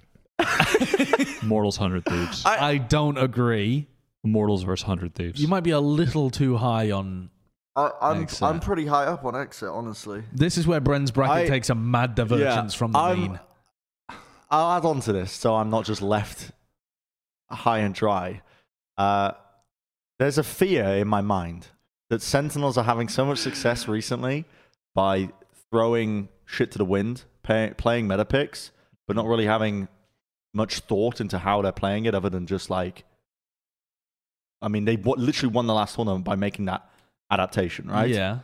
that they might just keep that going. And that will be their downfall against a team that is incredibly disciplined like XSET. That is my concern. I think Sentinels could roll over XSET, even if they're playing sloppy, though, because I think the skill diff is genuinely there in this game. The XSET players are decent, but they're not like Sentinels good in terms of being able yeah, to okay. hold I, their own. I, I'm, Yeah. And that's that's where it I'm, I'm comes backing off from me. my argument. I Hey, take it No, back. no, no. No. I love the Bren bracket. You can make a separate Bren bracket, and you'll look like a god if it comes true. But it won't, I don't think. Uh, but I, yeah, I think I'm not, as you can probably tell, not too confident in that. Uh, Immortals 100 Thieves. I have no idea. I really, uh, I mean, I, I'm already 50 50 on both of like Mm. Immortals even making it to that point. Well, I'm not 50 50, but like, I would say there's like a 65 to 70% chance that we even see Immortals 100 Thieves in the first place. So, Have Immortals ever won against 100 Thieves? I mean, maybe early, early. have they even played against them that I can't. much? Yeah, I can't, can't remember, the last time they played. And I don't know. Does it even matter at this point? No, I uh, mean, if 100 Ross Thieves had got this far, I would say that 100 Thieves could take it beyond Immortals. But Immortals look very good. But I, I mean, f- bro, we're getting into the. I truly have no idea. yeah, I we're mean, getting this into the space time continuum. Yeah, this is the level of of, matches where you would have to you would have to know how 100 Thieves beat LG and to make an accurate prediction. exactly and to know like can they continue that against Immortals? And like did Immortals play really well against Gen G? It's kind of form is going to come into it at this point as well. Uh, especially because we haven't seen 100 Thieves in so long Yeah. actually on stream playing against tier 1 opponents that it becomes really hard to predict this kind of stuff. Uh, I I have no idea. I'm willing to just put whatever team in the upper bracket final at this point. I I'm gonna go with Hundred Thieves because I think that if this bracket comes true and they beat LG, they will also beat Immortals. Okay. All right. Sure. So I, I'm gonna say Hundred Thieves, or at least they're they're. And when I s- again, I mean, yeah, it's just so I would close, lean. but I'm gonna leaning go with 100. you. All right, I'm putting my All right. chips in your stack. Let's Okay. do it. We're let's do it. all in. Okay. Then the final thing there, upper final, Upper finals. Sentinels. I'm giving it to Sentinels. Yeah. Really? yeah, I think Sentinels win on Icebox. Yeah. I think Well, it doesn't even look matter much- what I say. no, I think Sentinels look a lot better on Bind at the moment as well. So yeah, I'm I'm feeling good about them. Wow. Yeah. I mean, if it goes to the cl- and if they play Ascent, I think They get swapped the They other way around, Kurt. I think. I think it's XSET going to the bottom and Immortals going to the top. Oh no. I think you normally flip the lower bracket. Are you sure? Mm, Yeah, because I think the idea is that you're not supposed to face a team that you would face in round one. Oh, I see. So, like, if Envy went on to the next round, you wouldn't want them playing against XSET again, I see. right? Yeah, so sure. you normally flip the lower Sure. brackets. Um, yeah, I mean, I think it's going to be Sen. I think the icebox factor is very, Yeah. very big. Yeah, Very there's a real chance that they are just uh, way more up to date and up to speed in terms of how they want to play Icebox compared to 100 Thieves. But honestly, That's a good point. the upper semi with 100 Thieves and the upper final with 100 Thieves could go either way. I mean, uh, uh, who the hell knows? Those are some absolute punt picks. Yeah, I mean, anything beyond the upper semis. Yeah. it's I think just yeah, there's there's one match here that I'm really confident about, and that's Sentinel's FaZe. and then Yeah. and then past that, it's like I Yeah. mean, these could all be wrong They could. They Uh-huh. because they're so close. Do, do you guys want to do the lower round? could. Uh, fuck yeah, we might as well Yeah, while might we're here. Well. well, FaZe envy, envy win. I mean, is yeah. Is it? Uh, is it? Yeah. f- Oh, sorry, I didn't even realize. Yeah, FaZe Envy. I give it to Envy- Envy. I think win. I think FaZe could actually win that game They though. could. Oh I yeah, think they they, really could. could. I mean, they actually have a chance against envy for sure. But Like a pretty If decent chance. I Envy think. just really flop again, I mean, I'd say envy would have to just, just- massively fail at countering their style. Yeah, but but also the natural style of envy is to push and take duels. Like, do you think Food is going to not take duels against FaZe, FaZe players whenever he can? That's yeah. That's Food is gonna- That's what I was thinking about too. Yeah. I Food, mean, Corey, Rock, Raucous, babybay Marv, they're all just going to be like Yeah. trying to fight each other as much as possible all the time. So if Food feeds, FaZe win. yeah. Yeah. If Food feeds, FaZe feast. Yes. True. Um, Gen G Luminosity. This is an interesting one. I mean, I'm gonna give it. Here's a, Do Gen G still play like a team where they have just an idea of what they want to do on a round, despite like no. regarding not regarding? Uh, well, yeah, they they play like they have an idea of what they want to do, but they are They playing a adapting. fast, decisive game. okay. Um, Yeah, and also they tend to go off like information that they gather during the round. yeah, I mean, like in the mid round, yeah, like a lot of times on Ascent, for example, like when they would gather information in mid, they would act on it mega fast. Okay. They'd immediately I- start splitting into B. I'm Um, uncertain. I'm leaving this to you two. I have no idea. I mean, this is another game. I'm gonna give like, it. I'm gonna give it. to- even? I'm I'm gonna give it to LG, but again, this is a game that Gen G could win. Oh yeah. Gen- Unfortunately, Gen G, if this bracket plays out how it does, Gen G are running into some. I mean, this whole bra- all the teams here are good, Yeah. but uh, they, they are running into two sick teams. The thing is, Gen G actually could. Ma- we've predicted them to go out in two, but Gen G really could make a run here. Mm-hmm. Like I think it. yeah, Gen G fans will look at this bracket and think that we're being really unfair to them, but it is really possible that Gen G could beat Immortals and go on to the upper semis, and who knows what they could do against LG or 100 Thieves, or they could make a run through the lower and make it to like lower bracket final. I don't know. It's Yeah. I feel like both it is of, possible. both of their games, the the two we have set up against LG and Immortals, are both like 62 to 38 in favor of Immortals and LG against very Gen G. That is extremely specific. I've been run. I've been crunching the numbers since we started thinking about it to come up with the exact equation. Um, LG beat Xset, Immortals Uh, beat Envy. Is that what we're You're just here? a little. I I quite like Xset. I think Of okay. what I've watched of some of their games, I quite like Xset. I, here's what I'm saying. I think Xset could win. We're also lost in the sauce Yeah. right now, and I'm just kind of preading the team so that you I might have as a- well go with Xset. If we're lost uh, in but, the but we're going by which But- team has a higher percentage. But chance. Luminosity beat them recently, didn't they? Didn't- I, I didn't- believe they did. Yeah, Didn't the LG last- beat They did, Xset I in the last tournament as well? And it was like I, I I think that game might be a bit of a skill diff kind of game, Alright, and guys. that's going to make me go with LG. even a hard bargain. Immortals should win that. Immortals should win over Envy. I agree with that. I and think then- Immortals beat LG. Immortals actually Yeah. pounded LG yeah, last time they played. Immortals played. should beat LG. It looked pretty comfortable for them. And then 100, 100 Thieves, Thieves Immortals, Immortals, which would be a repeat of the upper semi-final. Wow. if, if this happened. This time, Immortals win though. what? No yeah, do it. Why not? I mean, Why yeah, not? Go ahead. this time, Immortals win. because if Why? imagine if I don't know. God, they imagine figured this them out or something. Sh- I don't know. Yeah, I mean, Imagine it's if just this I'm not giving you played out. any analysis. because like I feel like our Immortals are always a team that against the perceived top tier, like tier, like top team in tier one, or like top teams, Immortals always crumble. I- historically, I, feel yeah, like historically have. that is Yeah. the storyline we're going into this. If this bracket happened and the Immortals then r- like went through the lower bracket to beat 100 Thieves that they lost to in the upper bracket, made it to the grand finals, and then they beat Sentinels as well, that would be a sick storyline. We're manufacturing storylines based on nothing right Yeah, now. but that would be so cool. It would. If, it if would. Immortals ended up beating Sentinels then in Challengers too. I mean, for that matter, FaZe win the tournament. They just run through. They just win every game. I would feel Yeah. disappointed if It'd that be was so the case. exciting. But yeah. but but in in this case, it is like it's the rematch of the Challengers One finals where Immortals did crumble, Sentinels turned up, and you're seeing it again. But this time, Immortals coming from the back, the comeback. Oh, and you, so Bren wants to pred. I kind of want Immortals to I win mean, that. That's pure I mean, storyline. sorry, Sentinels win the final. I think this but is a but the storyline, dude. I know, I know the story's good, but Sen win. I mean, I'm happy to pred literally FaZe winning the final in some wild scenario because it's all nonsense what we've Yeah. constructed at this point. Okay, I mean Sentinels should theoret- uh, should theoretically win, but Yeah. imagine if this bracket happened. Imagine if Immortals won. It would I mean, be literally, this bracket will not happen I mean, we also just, because no one predicts a perfect bracket I when mean, these things it we, we, we, we also just, I for no reason said that Immortals would just beat Hundred Thieves the next time. Yeah, sure. No Why not? analysis, no reason well, why. when you get this They deep, just it's- will. it is you are taking 50-50s.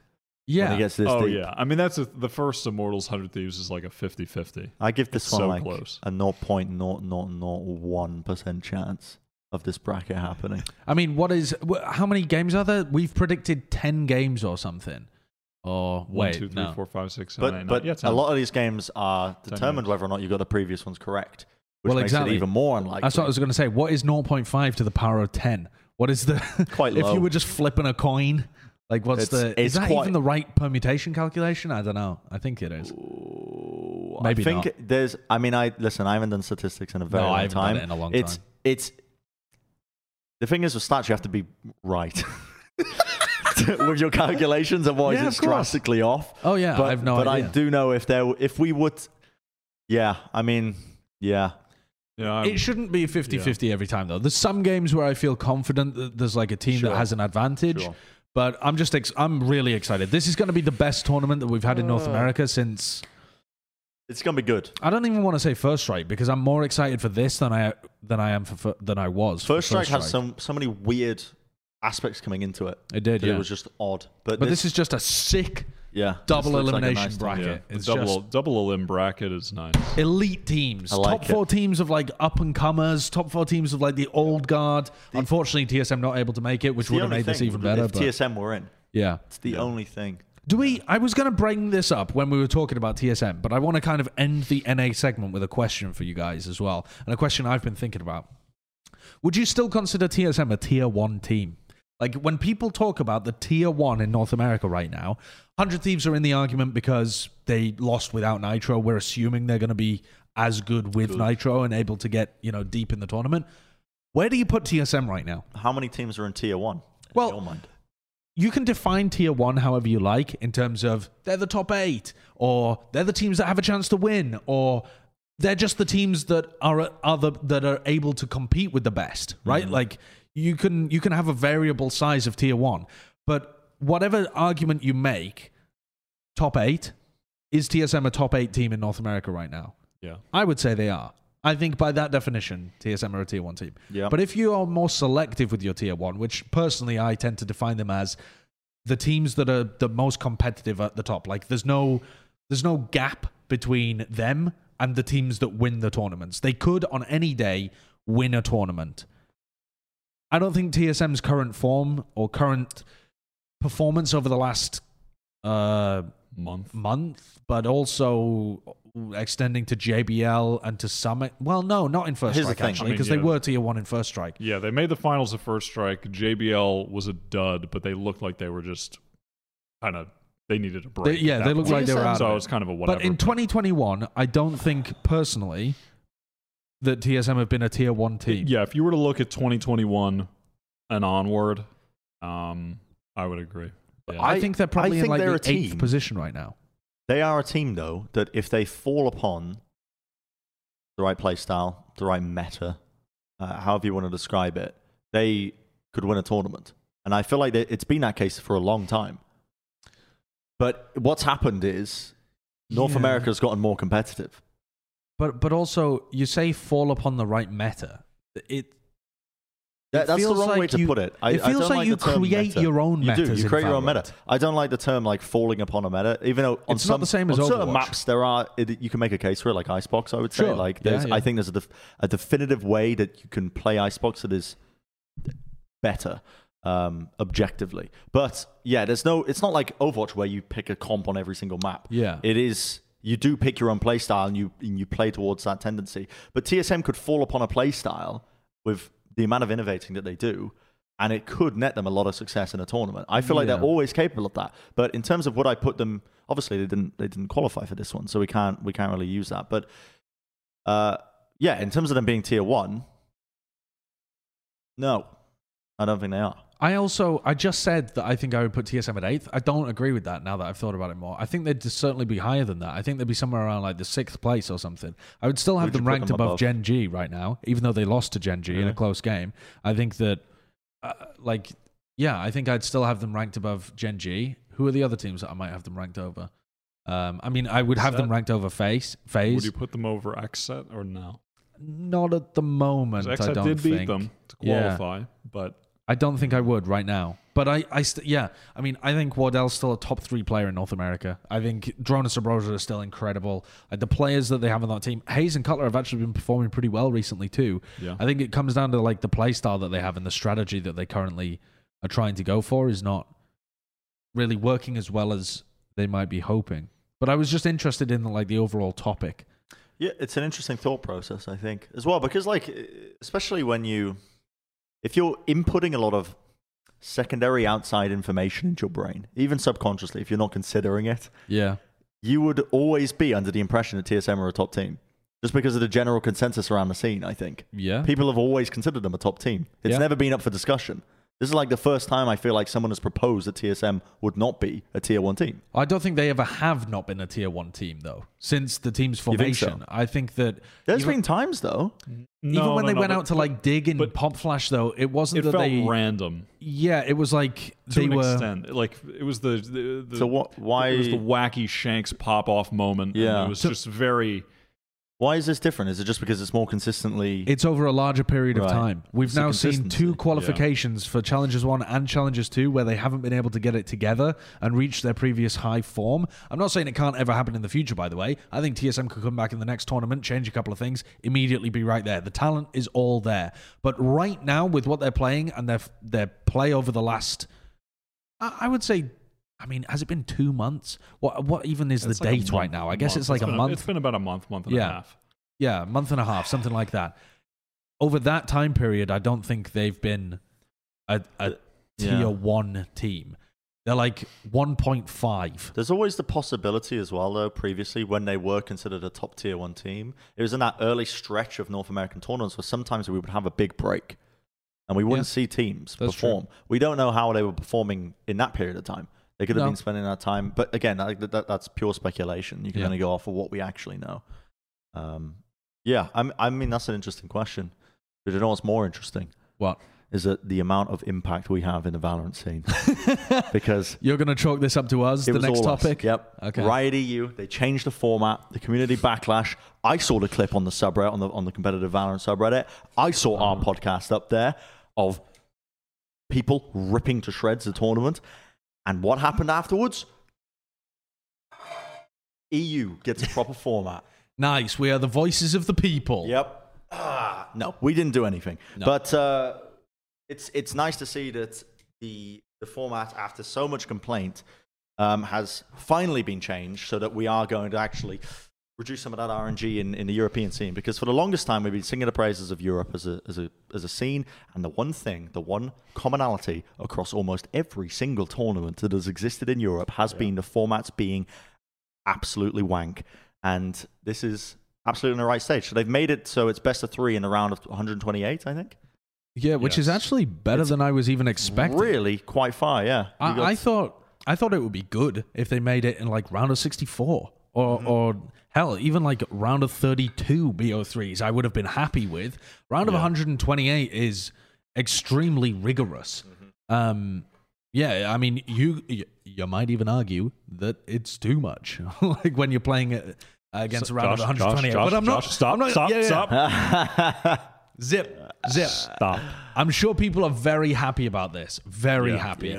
When it's combined with good seeding for the qualifiers as well, which they actually said that there was a couple of teams that didn't make it th- deep in the previous tournaments that they're giving favorable seeding to because they realized that they kind of messed up previously. Now, I think there's like an asterisk at the end of this um, the end of this article where they explain it a little bit. There it is. There will be a one time exception to this. In the upcoming week, we'll put 14 teams into the round of 128. That's 14 seeded teams, I think they're talking about. Um, and they're saying they have several great teams ranked in the top 10 in the last week's qualifier that dropped out in the BO1 format. So I'm, I'm imagining that's teams like Heretics, for example, that didn't make it through because of BO1s. And Riot is saying we're going to make an exception for those teams because we beefed the format previously. I like previously. this. I, I think that's I love extremely uh, reasonable of them, actually. I, I absolutely love this. I think they've, I mean, it's the best outcome we could have hoped for, I think, coming into this. And the fact that they are just changing it with, with a tight turnaround to Challengers 2, it's a pretty big ask, I think, as well, if you're coordinating this across with a TO. Yeah. To say, like, actually, we're going to potentially triple the amount of games that are being played early on. Yeah. That's Like, that's, that's a- that's a It- it huge is- ask. It is a massive shift. and a very quick turnaround as well. So Yeah. I massive mean, props to, yeah. to them for Just- changing just this. finally, finally. Yeah. That's all I- that's all I have to It's say on the nice. topic. It's nice. Yeah. Finally. We're finally going to be able to. Now that doesn't mean that everything's perfect in Europe. It would be still. I'd like to see more of them broadcast as well because that doesn't really change that aspect. But Right. the important part is just getting them played in the first place, right? Yeah. You can work on broadcasting later on. You can work on like trying to sort out the legality of some co-streaming, which has also been a uh, you know something that Europe has not allowed. But at the end of the day, the games need to mean something, and making them BO3s makes them more Mhm. meaningful, makes the results more um, weighty afterwards. All right. The final topic that we're going to go over, not the final, final topic, but the Oh. second to last topic. Penultimate. Yes, the penultimate. That means almost at the end. Uh, Brazilian Yep, Challengers that's to the catch up, definition in because Webster's. There was uh, some the Brazilian format with Challengers is a little bit strange. It's stranger than most. The way it works is the teams get put into two separate groups and they essentially play for their spots again. So it's not really a true tournament. Um, you know, you've got, you've got the qualification period. What was the team that got knocked out before? Was it Gamelanders? Pain got knocked out. Pain got Oh, knocked out. And the first one, Gamelanders got knocked out Yeah. because they ran into Furia really early on. that was Yeah. Challengers one Um, though. yeah, Yeah, that It was Challengers one, though. one. Game now Lander- we're yeah. into the or Galaxy Carrots. yeah. poor Galaxy. That's, And I kind of, I, I kind of want to do a run through for anyone who hasn't heard us talk about Brazil since like First Strike. I think we did some intro stuff for First Strike Brazil, and then we've kind of gone dark on it up until now. And there've been some new teams added to the scene, so I, I wanted to kind of give people a, a brush up on what you might have I missed. can't remember what we talked about with Brazil in our podcast. I don't think we've then. talked Have about. we talked about Furia? We talked, I- yeah, we did talk about Furia. I don't and, and, and the a couple weeks ago when, for Challengers One, I did talk. I remember we talked about it briefly. I kind of talked about I think we uh, talked what was happening with The first, format? with the first Challenger. No, I remember talking about Galaxy Carrots getting ripped to shreds by Furia. yeah, Those poor carrots. yeah. but um, The um, what we haven't really talked about is whether or not the idea of making this super team has worked for Furia and for Vikings and Yeah. stuff, because the the Brazilian scene has always been incredibly competitive at the top level. We've had Gamelanders as the number one team. They won First Strike. They've won a bunch of tournaments all throughout the year.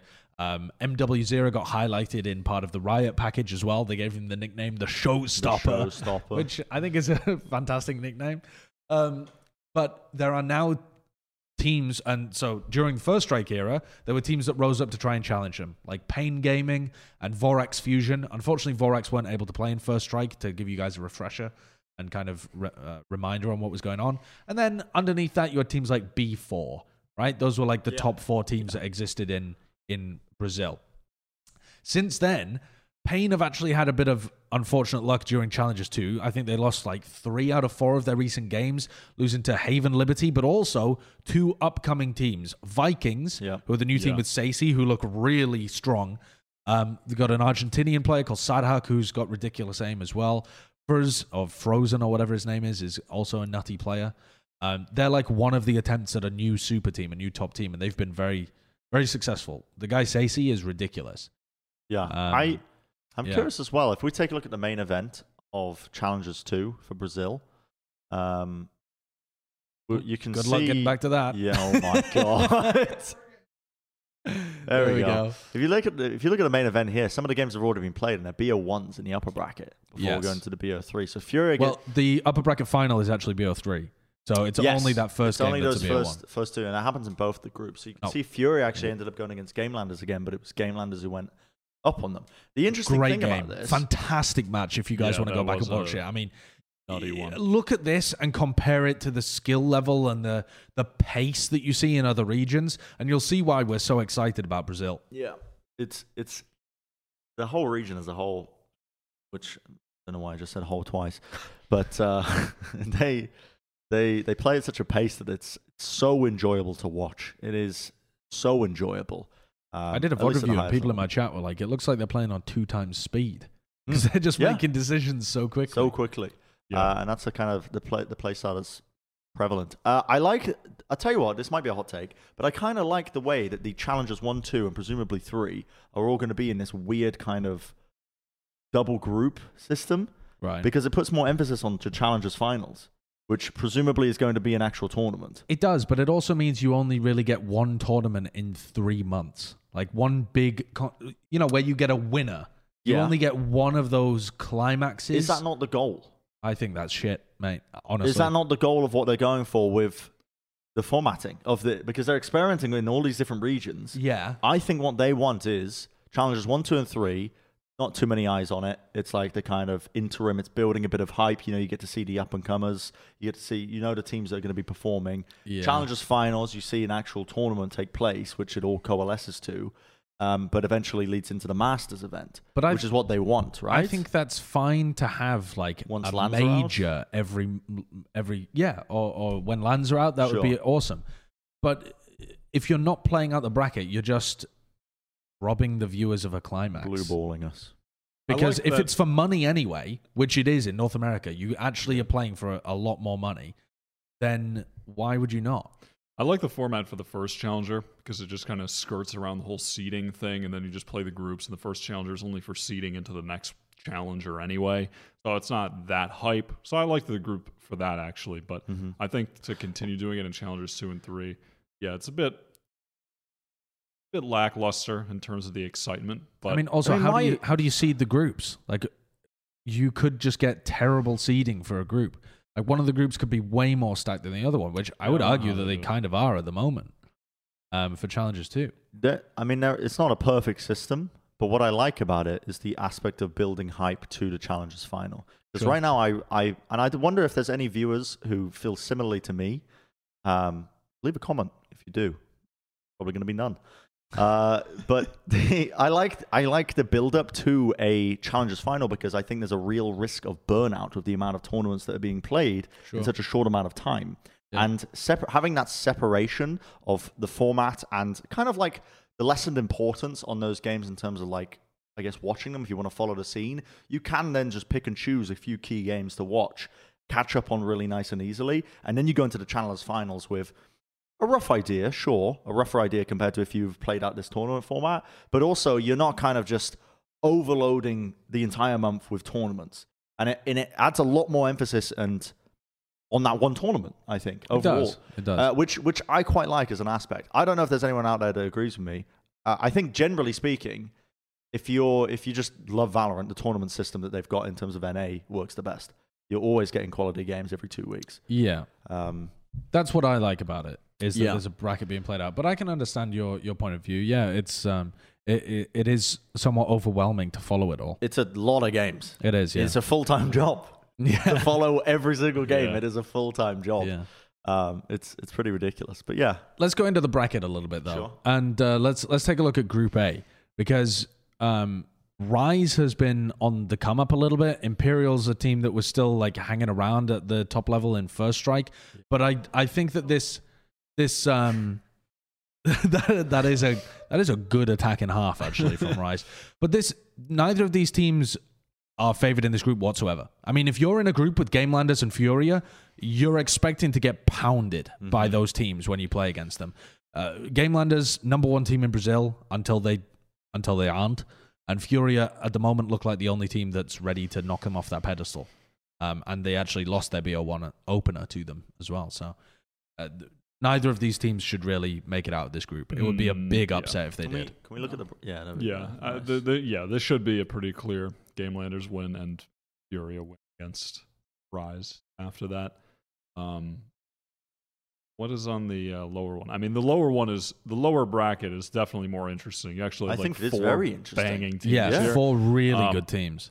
I mean, Slick are just a mental team to watch. it's like a evidently it's like a team formed of streamers, and they'd kind of just plucked one guy from several other teams in Brazil, and uh, I didn't uh, realize the- Hastad was Argentinian. Actually, I thought he was a Brazilian streamer. yeah, I didn't know. But they the style that they play is just it is insane. It's just chaos. Hastad just gets a judge.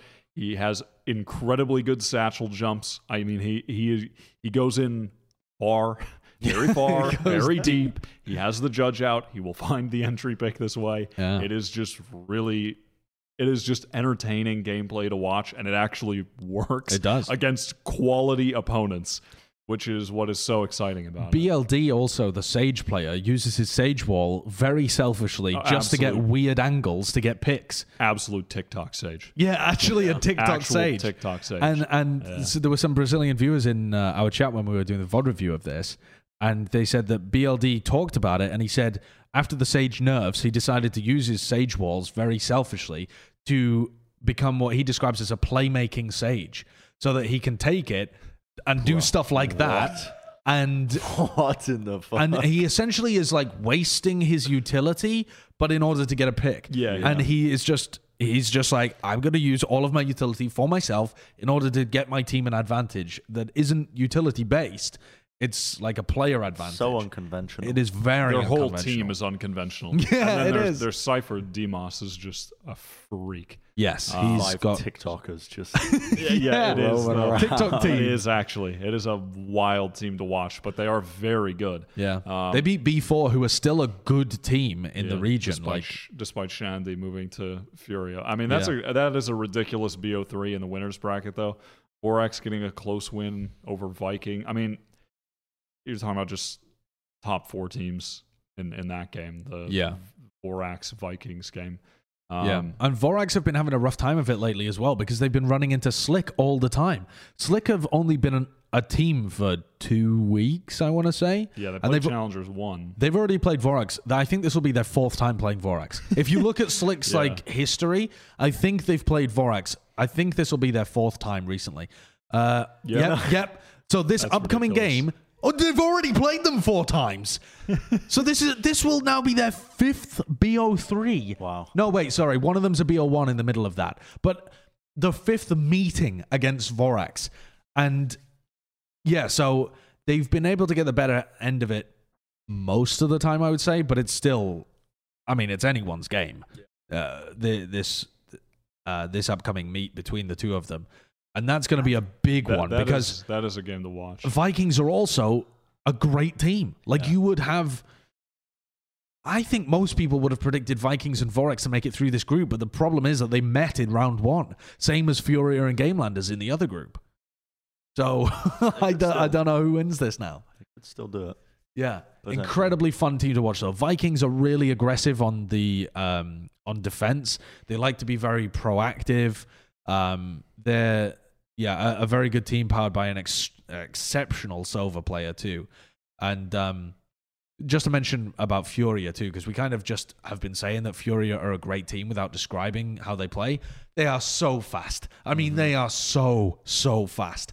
They are one of the most reactive teams you could possibly put together. If you think G2 play like a loose reactive style, Furia are that, but like on speed. Yeah. They It's they get information, they sense a little bit of a push coming out, boom, they're running as fast as they can towards the other bomb site, trading out everybody who's trying to hold in a dumb corner to stop them. Furia as well have such good utility usage. Despite losing that game, they were uh, they were effectively comboing so many utility pieces in such a decisive way. It was something that you had said when we were watching, but like the actions per minute on the players, it's just absurd. They, they're, they're- they're- they are never they're never pausing. But the utility usage in Brazil right now, overall from the games we were watching, was actually excellent. It is. It was yeah. excellent. Uh, it- it's all decisive. It is all fast, a- and it is all fluid. Like their retake utility is so fluid. They waste no time, but they set up actual proper utility combos as some of their players are already pushing into the site to retake. It's all done It- on it- the fly. it- it is, it is so. It, it is actually just such it's it's interesting because it's such good utility usage that just uh, takes no time to pause, which is what you normally see. Yeah. like you see things being set up. It feels like nothing gets set up, so it almost leads you to believe that like surely the utility can't be that good because it's also fast. It's so fluid. There's just fights happening everywhere. But no, the utility is actually incredibly well thought out.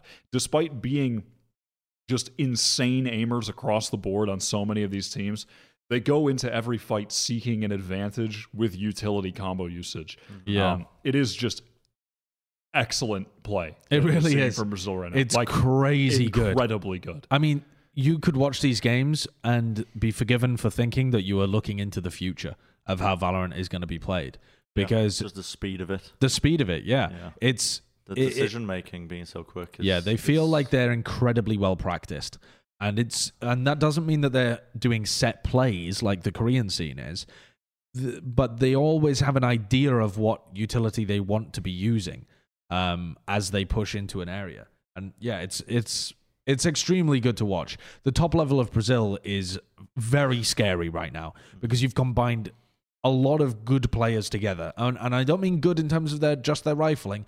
I mean each one of them is instinctively excellent at the game, at being able to get value out of their positions that they play in and the shots that they hit and the utility that they use. Someone in my chat was describing it as it kind of looks like they have five Sinatraas on both teams. And I agree with them. It seems hyperbolic. Hyperbolic. It seems hyperbolic to say it like that. Like you're exaggerating. hyperbole, But yeah, hyperbolic is is the time chamber. yeah. But the what what I not every player is as good as Sinatraa. Yeah. Sinatraa is in, incredible, but the style of their top players in Brazil is very similar to Sinatraa. Excellent aim, right? But always moving, always active, always fast, spamming, wall banging to get maximum value out of all of their bullets. Um, very mobile which is what Sinatraa It's, does. it's it's it's the never never a wasted movement. yeah, is is the play Yeah. style and it, and I was going to say to any Overwatch fans who are listening to this, the thing that it reminds me of is watching the Shock's dominance in previous seasons and the Mm. pace of which they when they came out swinging. I think around Sure. season, I think season two after that after the first yeah, stage, like stage two. like yeah, stage two, just the sheer pace of the decision making of the team. Uh, is on that kind of level. That's the only thing I can compare it to. There's nothing in, Val- uh, in Valorant yet that we can compare it to, other than this is the region that's really pioneering it. yeah. And Brazil is the region that makes me excited for LAN events. It's, Yeah. People people are going Yeah. on about the NAEU rivalry. Yeah. Brazil is the region that I am wondering about how they're going to be performing against some of the other top teams. Yeah. Because again, I, I mean, I stand by this point. The longer it goes on, just the better this region gets. Yes, And the more really I'm left wondering is like, you know, uh, previously it was a hot take to say, you know, that wow, I think Brazil are going to upset some teams, but now it's like, I think it's getting a little bit cold. You know, you might have to shove that in the microwave. Uh, yeah. What you are witnessing on your screen right now is fucking magical. Like the, Yeah. the value that Shandy finds in his utility, how flick well. fast he is with his movement and taking map control. Yeah. control.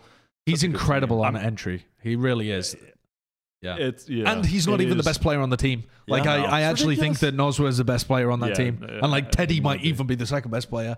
It's it's, Anyway. wild. The skill on those The- teams is absurd, and Brazil absolutely will. I, I don't even know what the best style against Brazil would be. Like, is the best style Like to like 100 thieves. like turtley or setting up trap plays and Yeah. stuff?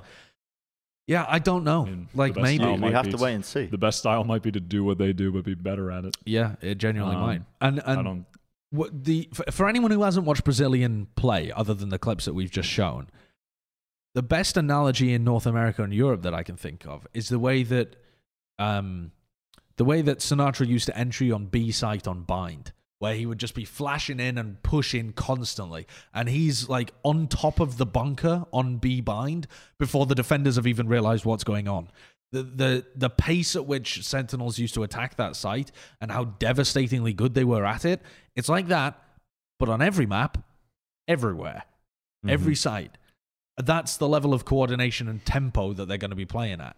And unless you are extremely good at countering that with the decision making being rapid on defense, and even if you try and play full retake against them, which might be the best way to do it, they're active in post plants as well. Like they don't just sit there and wait for you to retake into them. No. They'll push you, like they'll push elbow, for example, if we're using the B bind example, or they'll push deep into the site if you're talking about Icebox that we just watched. Yeah. They're hard to deal The, with. the playstyle is all about making the opposition uncomfortable Yeah. and making them force them into making mistakes Yeah. by playing at a high pace. Yeah, I think it's going to be really hard to deal with. I think Brazil's going to be nasty on the world stage. We've uh, That I mean, that Furia Gamelanders game of Icebox was some of the best gameplay I've seen.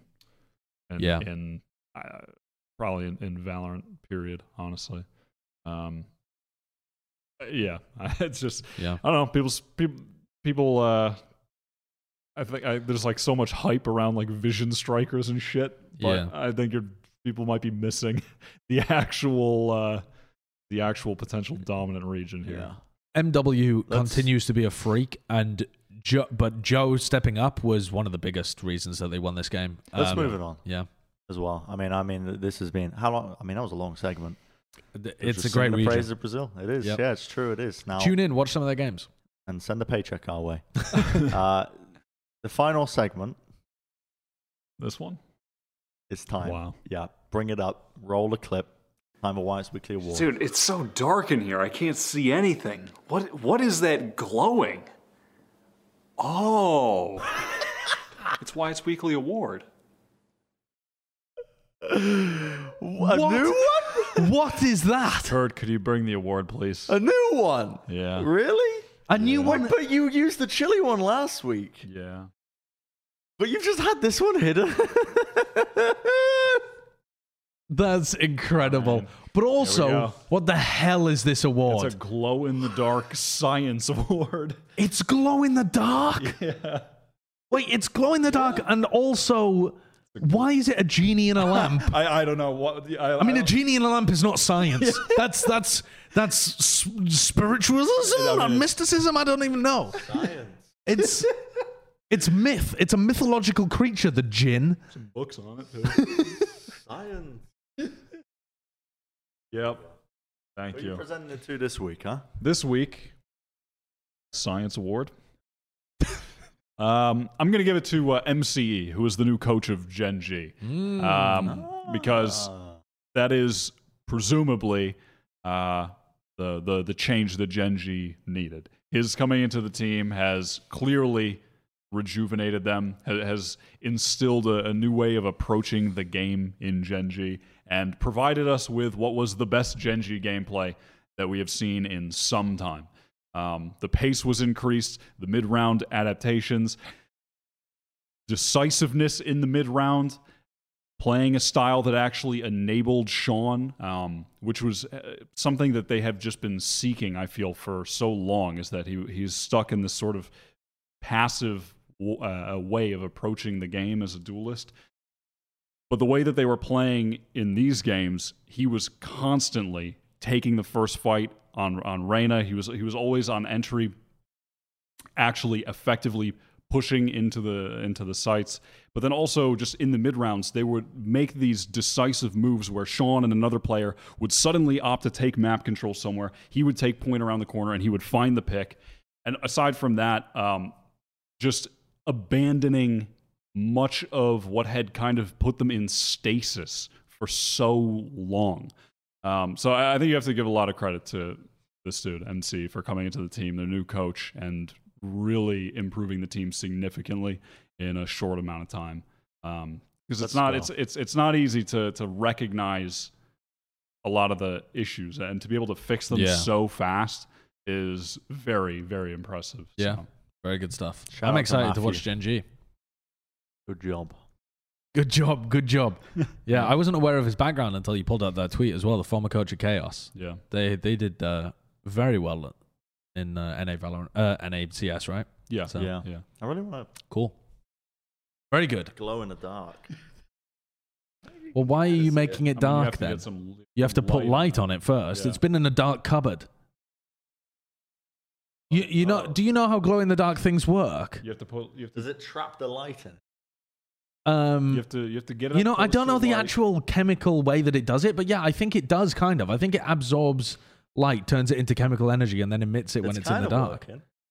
Look, What do you have to put it up close to your eyes? cover it up like that. He's trying to make it dark so It that you works, can it see works, it it glowing. works. I, I believe that it I glows. understand what you're saying. I can play with this later. It, it needs to have more actual Well, light you can emitted kind on of it see it. You can kind of see it. Well, thanks for watching Plat Chat Valorant, everybody. Uh, how do things glow in the dark? When you have something like a toy that glows in the dark, it can glow because it contains materials called Phosphors. Phosphors can radiate light after they have gotten energy from the sun or another bright light. They soak up energy from the light and they radiate this energy. There you go. So you were right. Wow. Yeah, there we go. I was cor- but also, it has been in a dark cupboard, so it's basically soaked up zero light so Yeah. good far. omen if I was So- right about it, though. Yeah, So it I mean means that my bodes. ve- bracket's going to be good as well. yeah, I mean if you got this science award correct with your knowledge of science, then surely you can Yeah. know all the the other things there are to know. Ah. Best All right. Thanks for watching. Avast's power went out because of the rolling blackouts from the cold. A sentence I never thought I'd utter, but yeah, here we are, living it up, Cool. living it up. Bye. Thanks. Wait, Wait. have you ended it? No. Make sure you leave a comment. Ah, we need yes. What do you- engagements. What do you need? What do you need them to leave a comment I about? need to know what your favorite type of weather is. Mm. Do you like snow? Do you like sun? Do you like the rain? Do you like a windy day? Should we go outside and make a snowman? No. It's too cold. It's cold whenever you can make a snowman, It by is- definition. It is very. It's like unnaturally cold. I it- yeah, it is like. It's like a negative seven, and the risk of windburn is severe. Oh, okay. I mean, you can if you want, but uh, no, it's there's a okay. reason why Texas is shut down. All right, I won't go and make So, a snowman. Yeah, be safe out there. If you're from Texas, make sure you run your taps because our showers are frozen. um, and we'll see you next time.